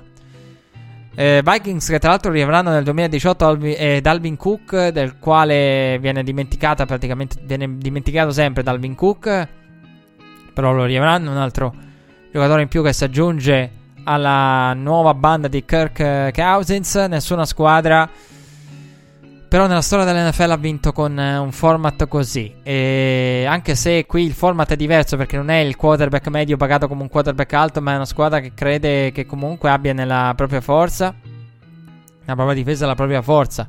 Non a caso poi hanno firmato Sheldon Richardson in Minnesota Vikings. E da subito si era capito che sarebbe andata su Cousins Minnesota con un contratto breve e molto garantito, se non completamente garantito. Le voci del garantito poi insomma sono diventate come un... sarà un sicuramente garantito. E mh, poi era uscita la voce che avevo riportato prima di Cousins che pensava insomma in Minnesota era uscita la voce, i familiari dicono che Cousins abbia detto che Minnesota è la destinazione preferita. Poi uscita la voce dei 90 milioni, 91 per la precisione di Cousins per tre anni di contratto totalmente garantiti. Notizia è completamente smentita vado al challenge. E qui apriamo una grossa, grossa parentesi. Allora, eh, è difficile capire per chi è da fu- guarda da fuori le varie vicende. Però per arrivare a smentire questa voce è uscita dalle, dai 90 milioni di, in tre anni per Kirk Cousins, era uscita due settimane fa ed era stata riportata dalle testate di Minneapolis, dalle testate locali. Ed è stata brutalmente smentita da NFL.com e da NFL Network. Eh, per capirci, NFL Network e NFL.com fanno un giornalismo parallelo. E quando i giornalisti di NFL.com e NFL eh, Network vanno a eh, cercare a chiedere l'iscrizione alle varie associazioni dei, degli scrittori, dei writers e dei giornalisti che poi assegnano i premi, vengono rifiutati. Eh, possono trovare qualcuno qua là che, al quale prendono i 5 minuti, gira un po' tutto e, e si, si diciamo, forse anche un po' di invidia. E, e, quindi decide di, di, non accettarli all'interno della propria associazione. Perché? Perché una parte dei giornalisti fanno due, giornali- due, tipi di giornalismo parallelo. Una parte dei giornalisti, quelli locali, e vede eh, quelli di NFL.com e appunto per questo poi li scarta dalle associazioni come gio- giornalisti che non fanno giornalismo reale, ma che hanno le notizie lì servite. Non è un caso che ogni tanto si sente qualcuno che se la prende con Ian Rappaport e dice Ah, ma Ian Rappaport toppa, sì. Ma Ian Rappaport credo che sia la persona al mondo con il reddito di, di, di notizie, di report e di cose realmente accadute più alto nella storia de- de- del giornalismo del- dell'era moderna. Quindi se ha sbagliato due o tre volte eh, siamo al 99,9, 99,9999. Ian Rapoport ci prende perché notizie che arrivano a NFL.com NFL Network arrivano vere. Quindi eh, il discorso che fanno gli altri giornalisti eh, no, noi facciamo qualcosa di diverso, non dobbiamo sudarci la notizia, voi viene portata lì, oltretutto noi siamo liberi perché e per andare a cercare l'articolo ehm, bisogna andare mh, su ESPN per trovare la storia sui Patriots. Bisogna andare su NBC per trovare la storia sui Patriots. Bisogna andare qua e là su ESPN, NBC, sulle riviste, sul New York Post, su su altre testate per trovare le storie. E per trovare anche gli Odell Beckham Jr. Per, bisogna cambiare canale per trovare Colin Kaepernick. Perché NFL.com è quello del Let's Talk Some Football. E come Colin Kaepernick, due secondi. Quando è stata la storia, diciamo, a livello globale dell'ultima off-season eh, di football americano. E quindi NFL Network è quello. Non, non, gente che non si suda le notizie dal punto di vista degli altri giornalisti. Gente che. Eh, eh, quando e, Roger Godell guarda NFL Network. Eh, Roger, uh, Big Roger is watching you. Il faccione di Roger Godell. Quindi sono anche controllati da Roger Godell. Io ricordo aneddoti di giornalisti di, di NFL.com e NFL Network hanno raccontato spesso, insomma, intervistati poi nei vari talk show dai colleghi, da Rich. Tante volte hanno detto che Roger Godell va ad assistere anche alle, alle puntate importanti degli show. Quindi Roger Godella li guarda e li controlla, quindi non solo non si sudano le notizie, non solo eh, sono controllati e tu non sono veri giornalisti, ma oltretutto sono anche controllati e impiegati della Lega, quindi non possono essere considerati giornalisti. Questa è una diatriba che va avanti da, te- da tempo. vi posso assicurare per esperienza personale che certe dinamiche esistono e vi posso assicurare che esistono. Io l'ho vissute all'interno, per esempio, dei mondi italiani. Vi posso dire che nel mondo italiano c'è una parte di. Diciamo che sono discorsi tra colleghi che esistono. Quindi per questo non ci ho messo talmente poco a capire la cosa perché. L'ho vissuta personalmente, vi assicuro sì, esistono questo genere di ragionamenti. Se vi siete chiesti, i giornalisti fanno questi discorsi, i giornalisti sportivi da di loro, assolutamente sì. Fanno questi discorsi e magari capita, capita negli sport eh, grandi o minori che uno guardi non, con una certa. Che, chi è dalle testate nazionali, dalle grosse specie, dalle testate nazionali sportive, venga visto in un certo modo rispetto agli altri. Anche nel calcio, no? Sappiamo come praticamente i grandi big network eh, si siano mangiati tutto. E quindi come sia come praticamente abbiano le, le, le, notizie di come uno debba andare ad indagare ad altri insomma magari arriva la notizia pronta quindi sono dinamiche che anche nel, in un mondo in cui non c'è una, una, una ci esistono giornalismi differenti ma non così paralleli. Non c'è un giornalismo istituzionale come quello di NFL Network succede. E quindi l'idea che mi sono fatto è che probabilmente insomma chi ha fatto giornalismo diretto, eh, magari ha, ha, ipotizzato e ha pensato, perché la prima cosa che ho notato è che sono quelle cose che, ehm, delle quali ci si interroga con, in modo ehm, quasi affasc- da, affascinati dalla vicenda, perché per NFL.com, per andare a, a smentire facendo nomi e cognomi, è una cosa rarissima. NFL.com che dice la notizia su Kirk Cousins della testata de- è totalmente falsa. C'era, credo eh, oddio, non mi ricordo chi era. Ehm, era il reporter di NFL.com che lo ha scritto, poi l'ha detto anche in tv. È totalmente falso, facendo nomi e cognomi. In un mondo del giornalismo americano in cui NFL.com fa quella istituzionale, vuol dire che a NFL.com deve essere elevata una voce proveniente da un ambiente istituzionale. E probabilmente da parte della franchigia, perché quelle voci non potevano uscire, perché l'avevamo ancora prima del tempering, no? Eravamo ancora nel periodo in cui non si poteva contrattare e parlare, che è una cosa ridicola, ma è una cosa che esiste, per cui ci, si viene anche duramente sanzionati. Quindi quella voce non poteva uscire, probabilmente perché qualcuno della franchigia ha voluto mettere a tacere quella voce, che avrebbe creato opportunità di leverage eh, per qualcuno qua e là, per eh, magari la gente di Cousins provare a cavalcare il tutto. Eh, magari facendo uscire altre voci, ma insomma, messa tanto di voci fatta uscire dalla franchigia per evitare possibili investigazione che qualcuno si insospettisse. Però se hanno detto 93 milioni, io posso fare a meno di far notare questa cosa, le proporzioni del contratto Cousins. La voce uscita diceva 90 milioni in 3 anni, ha firmato 84 in 3 anni, 6 milioni, diviso 3, 2, 2 milioni all'anno. Cioè hanno toppato di 2 milioni all'anno, quindi quella voce era assolutamente fondata. E qualcuno istituzionale, di istituzionale, eh, de, vicino ai canali istituzionali, deve aver messo a tacere perché quella, quella voce lì, perché se no non ha veramente NFL Network che arriva così pesante su qualcuno. Di solito NFL Network non commenta, non, non va ad intromettersi, però per arrivare a fare una cosa del genere, insomma negli Stati Uniti è tutt'altro che gradita, vuol dire che qualcuno deve aver dato chiare indicazioni e informazioni della serie è tutto falso, dite che è tutto falso non nel senso dite come obbligati, ma chiarite bene, e qualcuno di, dei, dei, diretti coinvolti nella questione. E, e, tant'è che NFL Network e NFL.com avevano corretto dicendo che non aveva stato ancora offerta nulla alla gente di Cousins, anche perché sarebbe stata una violazione regolamentare. E i Vikings volevano attendere il mercato e vedere cosa facevano, cosa avevano in mente di fare gli altri. Ecco perché io penso che quella correzione sia partita dai Vikings.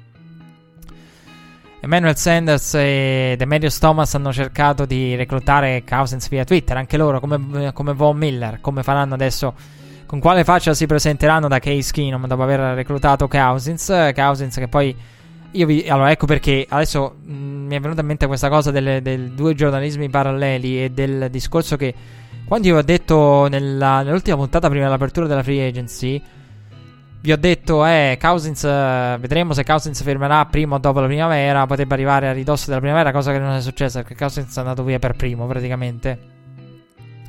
Questa free agency, come è normale che fosse, visto che lui doveva avviare poi l'effetto domino, gli altri aspettavano lui. Però, eh, io vi dicevo, eh, Cousins programmerà qualche visita. Perché? Perché NFL.com, smentendo quella voce, Ha detto guardate che Cousins se la prenderà con calma, non ci sono cifre, non possono esserci cifre. Valuterà invece no, Kirk Cousins ha avuto le idee chiarissime e quindi quell'idea del Cousins ha già deciso, il contratto attorno ai 90 milioni per tre anni si è rivelata vera. Totalmente vera. E Cousins che all'inizio free agency ha ringraziato i Redskins, ha ringraziato la franchigia e i tifosi dei Redskins e poi i report di NFL.com hanno parlato di due squadre pronte a offrire un triennale totalmente garantito. Peter King ha completato il tutto, come vi ho raccontato, con Case Keenum. Eh, perché sono stati i Jets. I Broncos alla fine non hanno offerto. Sono stati i Jets a offrire Cousins. L'altro contratto totalmente garantito che pare insomma fosse un contratto da 90 preciso. E quindi di fatto più basso rispetto ai. Ecco, i Jets secondo me sarebbero anche potuti arrivare in tripla cifra non di totalmente garantito, magari rimanendo in garantito, abbassandoli un po' in garantito, però secondo me sarebbero potuti andare in tripla cifra e i Jets aggiungendo praticamente mm, con, con, lo stesso periodo di tempo. Quindi aggiungendo qualcosa ma togliendo in garantito per avere un... Questa era la struttura di cui a un certo punto si era anche parlato e... Io sono contento che Case Keenum eh, che Kirk Cousins abbia valutato fino in fondo, abbia, visto, abbia valutato la, la, scelta migliore per il proprio futuro, che è quella dei Minnesota Vikings per il proprio futuro a livello di risultati. A livello economico i Jets tentavano e a un certo punto per una frazione di secondo dopo il Super Bowl io ho pensato occhio ai Jets perché ho pensato questa è la squadra che può offrire di più e Kirk Cousins alla fine si è sempre lamentato di non essere pagato. Perché Kirk Cousins, Kirk Cousins è tutti noi. Cioè, Kirk Cousins è l'amico con la situazione sentimentale completa. E poi ti arriva con la strafiga. Ecco, Kirk Cousins è quello. Dopo anni e anni, tutti l'hanno preso in giro. Adesso eh, se li compra tutti. Eh, con, eh, quindi è quello che ritorna. Avete visto, eh? Voi che parlava. Quindi è una persona che ha cercato il, il contratto a lungo termine, ha cercato i soldi per quello ho detto, fondamentalmente sì, magari eh, rimane così in, in, incagliato nelle volontà primarie, eh, rimane lì attaccato alla, volontà, alla, paura di non avere soldi e quindi magari si, si, si, la paura, quello che ha vissuto, i trascorsi a Washington lo portano verso i soldi e magari non lo fanno ragionare, però poi ho capito fin da subito, da, da praticamente il periodo del Super Bowl, che lì che, le valutazioni di Kirk Cousins sarebbero state completamente diverse. E ai Jets non avrebbe avuto ricevitori, avrebbe avuto veramente una squadra incompleta, una squadra in cui eh, squadra, una squadra cui, a cui sarebbe mancato tanto e sarebbe stata una mossa per soldi e basta e, che gli sarebbe valso il, il nome il, la nomea di mercenario che tanto magari viene accostata in questi giorni a Ndamma Kasu per dire quindi mi è piaciuta quella scelta da parte di Kirk Cousins, eh, che tra l'altro con questo contratto potrà tornare free agent tra tre anni e di nuovo andare a svuotare un'altra banca. Con gli 84 milioni totalmente garantiti in tre anni. Ha visitato i Vikings e ha firmato 28 milioni di valore medio l'anno, l'abbiamo detto tante volte. E ehm, il totalmente garantito cambia il, il, contratto e qui è un'altra grossa parentesi che andiamo ad aprire. Un contratto totalmente garantito. Uh, non, non, banalizziamo, non banalizzate, non, ban- non voglio banalizzare, non, non, cadiamo in facili e banali commenti. Eh, ho letto tante considerazioni. Gli ex GM hanno detto una cosa, tutti quanti. C'è paura, paura vera.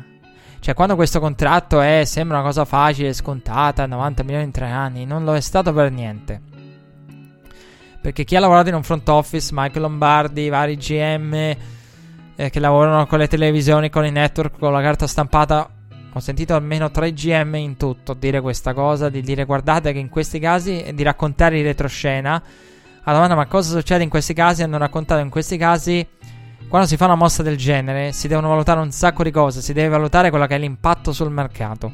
E attenzione perché nello sport, in tutti gli sport, chi lancia il cerino, chi lancia il, e appicca il fuoco, spesso è, è rivoluziona un mercato, spesso è quello che rimane per primo intrappolato nelle fiamme. È una costante di tutti gli sport.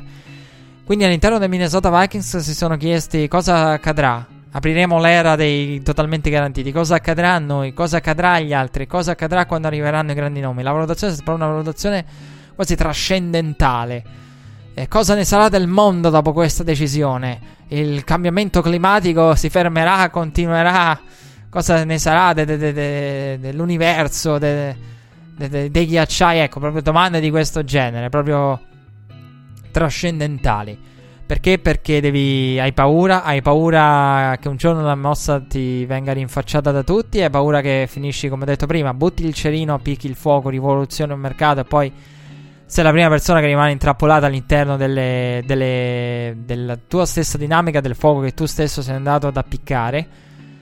E oltretutto hai la paura proprio di essere la, la, la, la, squadra che rivoluziona il tutto e devi fare valutazioni che vanno al di là del tuo mercato e devi capire anche le prospettive. Quindi la valutazione è stata come cosa accadrà al, se dovessimo fare questo, cosa accadrebbe, cosa accadrà al mercato NFL in quel caso cosa ne sarà di noi in quel mercato che abbiamo avviato noi? Cioè, l'effetto domino, non è che il domino è circolare e poi alla fine ci schiaccia a noi, per ultimi, quelli con, con il peso di tutti sopra, poi alla fine diventiamo noi? Questo è il tipo di valutazione che tutti i GM e coloro che hanno lavorato in un front office nei vari network, più o meno la, la storia ricorrente è stata questa. Ho fatto un discorso inutile. Eh, mi auto-challenge. Auto-challenge per me.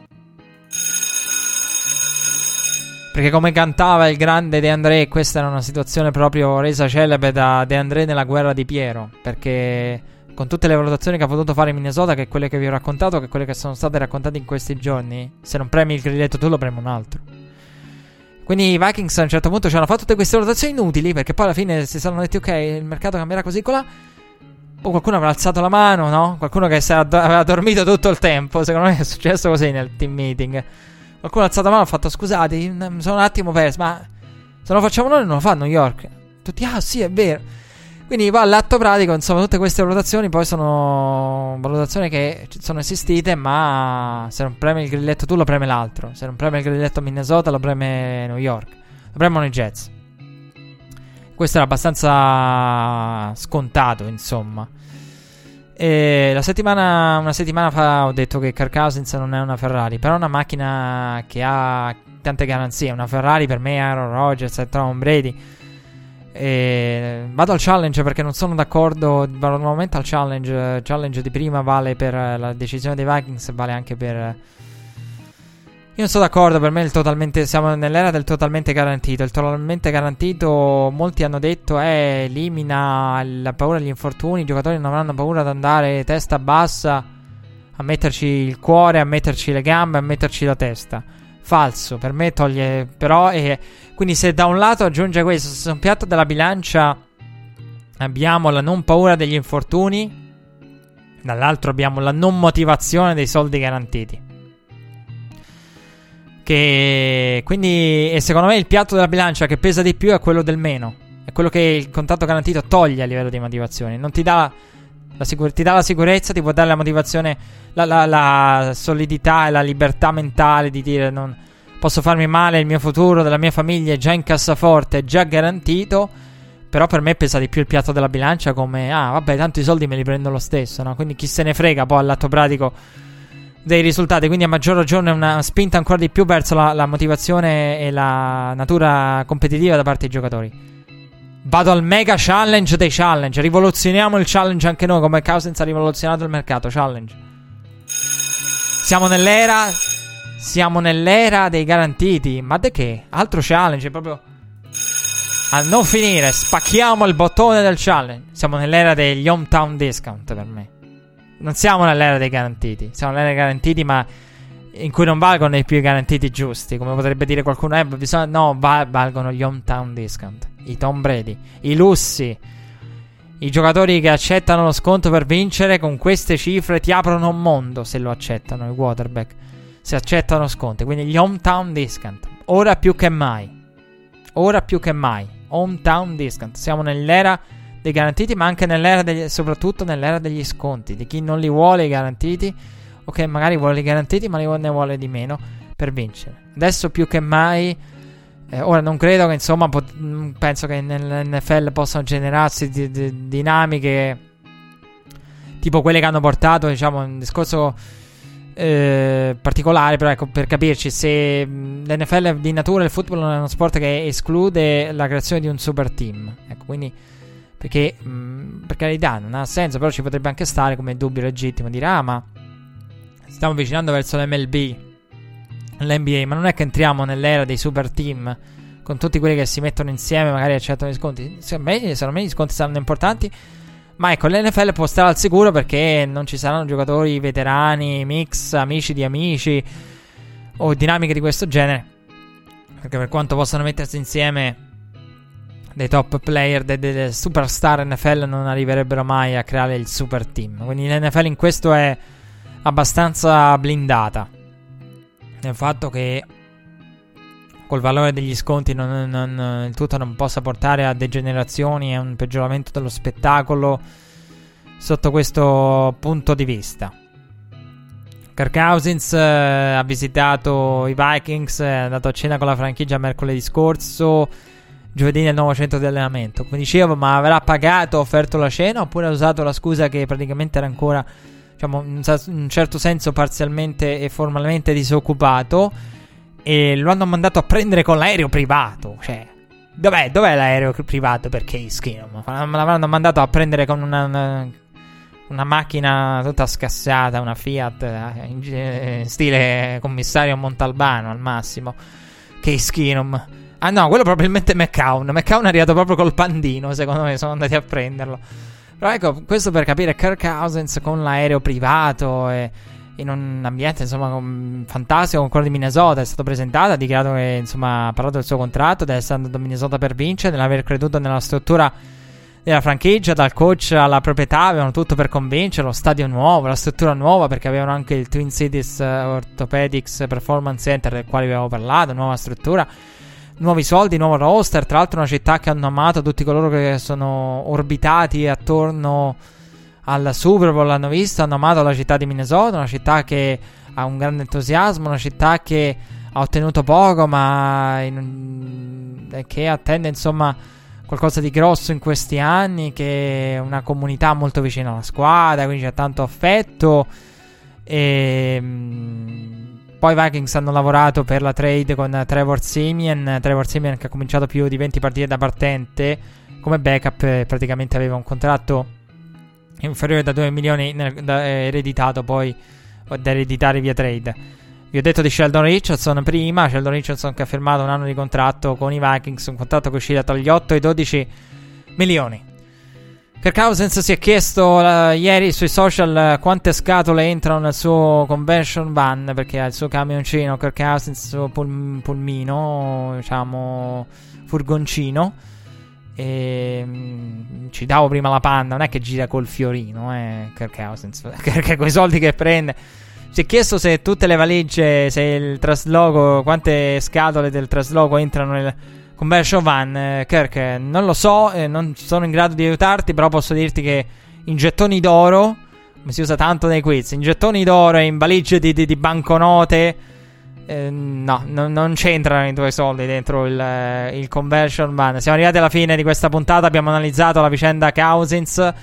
E adesso avete capito perché eh, Cousins and Friends è diventato uno speciale. Perché volevo dire un sacco di cose, approfondire un sacco di temi a margine della vicenda Cousins. Quindi è poi perché io credo che insomma va bene due ore, va bene tre ore. Tre ore no, però. E questa puntata, eh, praticamente sono stati due, punta- due puntate da due ore. E io, oltretutto, Red Flag me lo state chiedendo, però ve lo dico lo stesso. E mm, Red Flag, tra l'altro, è. Mm, insomma, viene registrato e ha una produzione. Tutta una storia lunga, un format collaudato, eh, che comunque cambiato contesto. Beh, insomma, è una storia lunga, però è praticamente come se fosse in diretta. E potrebbe anche essere trasmesso in diretta, quindi è registrato al pari di una diretta. Eh, proprio in tutto e per tutto è una diretta vera, e solo che non viene trasmesso in diretta. E viene registrato, insomma, non ha un appuntamento fisso, non è parte di un palinsesto, di una frequenza, eccetera. Però e ha un, non ha un appuntamento fisso proprio perché la cosa bella di, di questa rincarn- rincarnazione è che la reincarnazione del, del eh, che gioco su più giorni, eh, martedì, mercoledì, giovedì, lunedì, venerdì, se serve, quindi si oscilla diciamo dalla metà settimana al uh, prima o post weekend a seconda di, di come includere o come uno preferisce chiudere la scaletta e quindi ore e ore bisognava solamente dividere, non si poteva, si sarebbe andati oltre il limite umano, proprio perché dicevo, è registrato come se fosse una diretta, sarebbe stato tutto di fila da registrare e free agency più Cousins. Comunque, appuntamento per la prossima puntata, avete fatto una scorpacciata di puntate di Red Flag non indifferente, eh, di ore di Red Flag non indifferente perché abbiamo scalato una, una puntata. E tranquilli, vi lasceremo in pace. vi lasceremo un po' in pace dopo questa full immersion perché si stanno anche calmando le acque della free agency NFL. Anche le notizie NFL sono diminuite. Io ho inserito tutte quelle recenti. Per adesso le, le, le acque si sono un attimo calmate dopo la tempesta.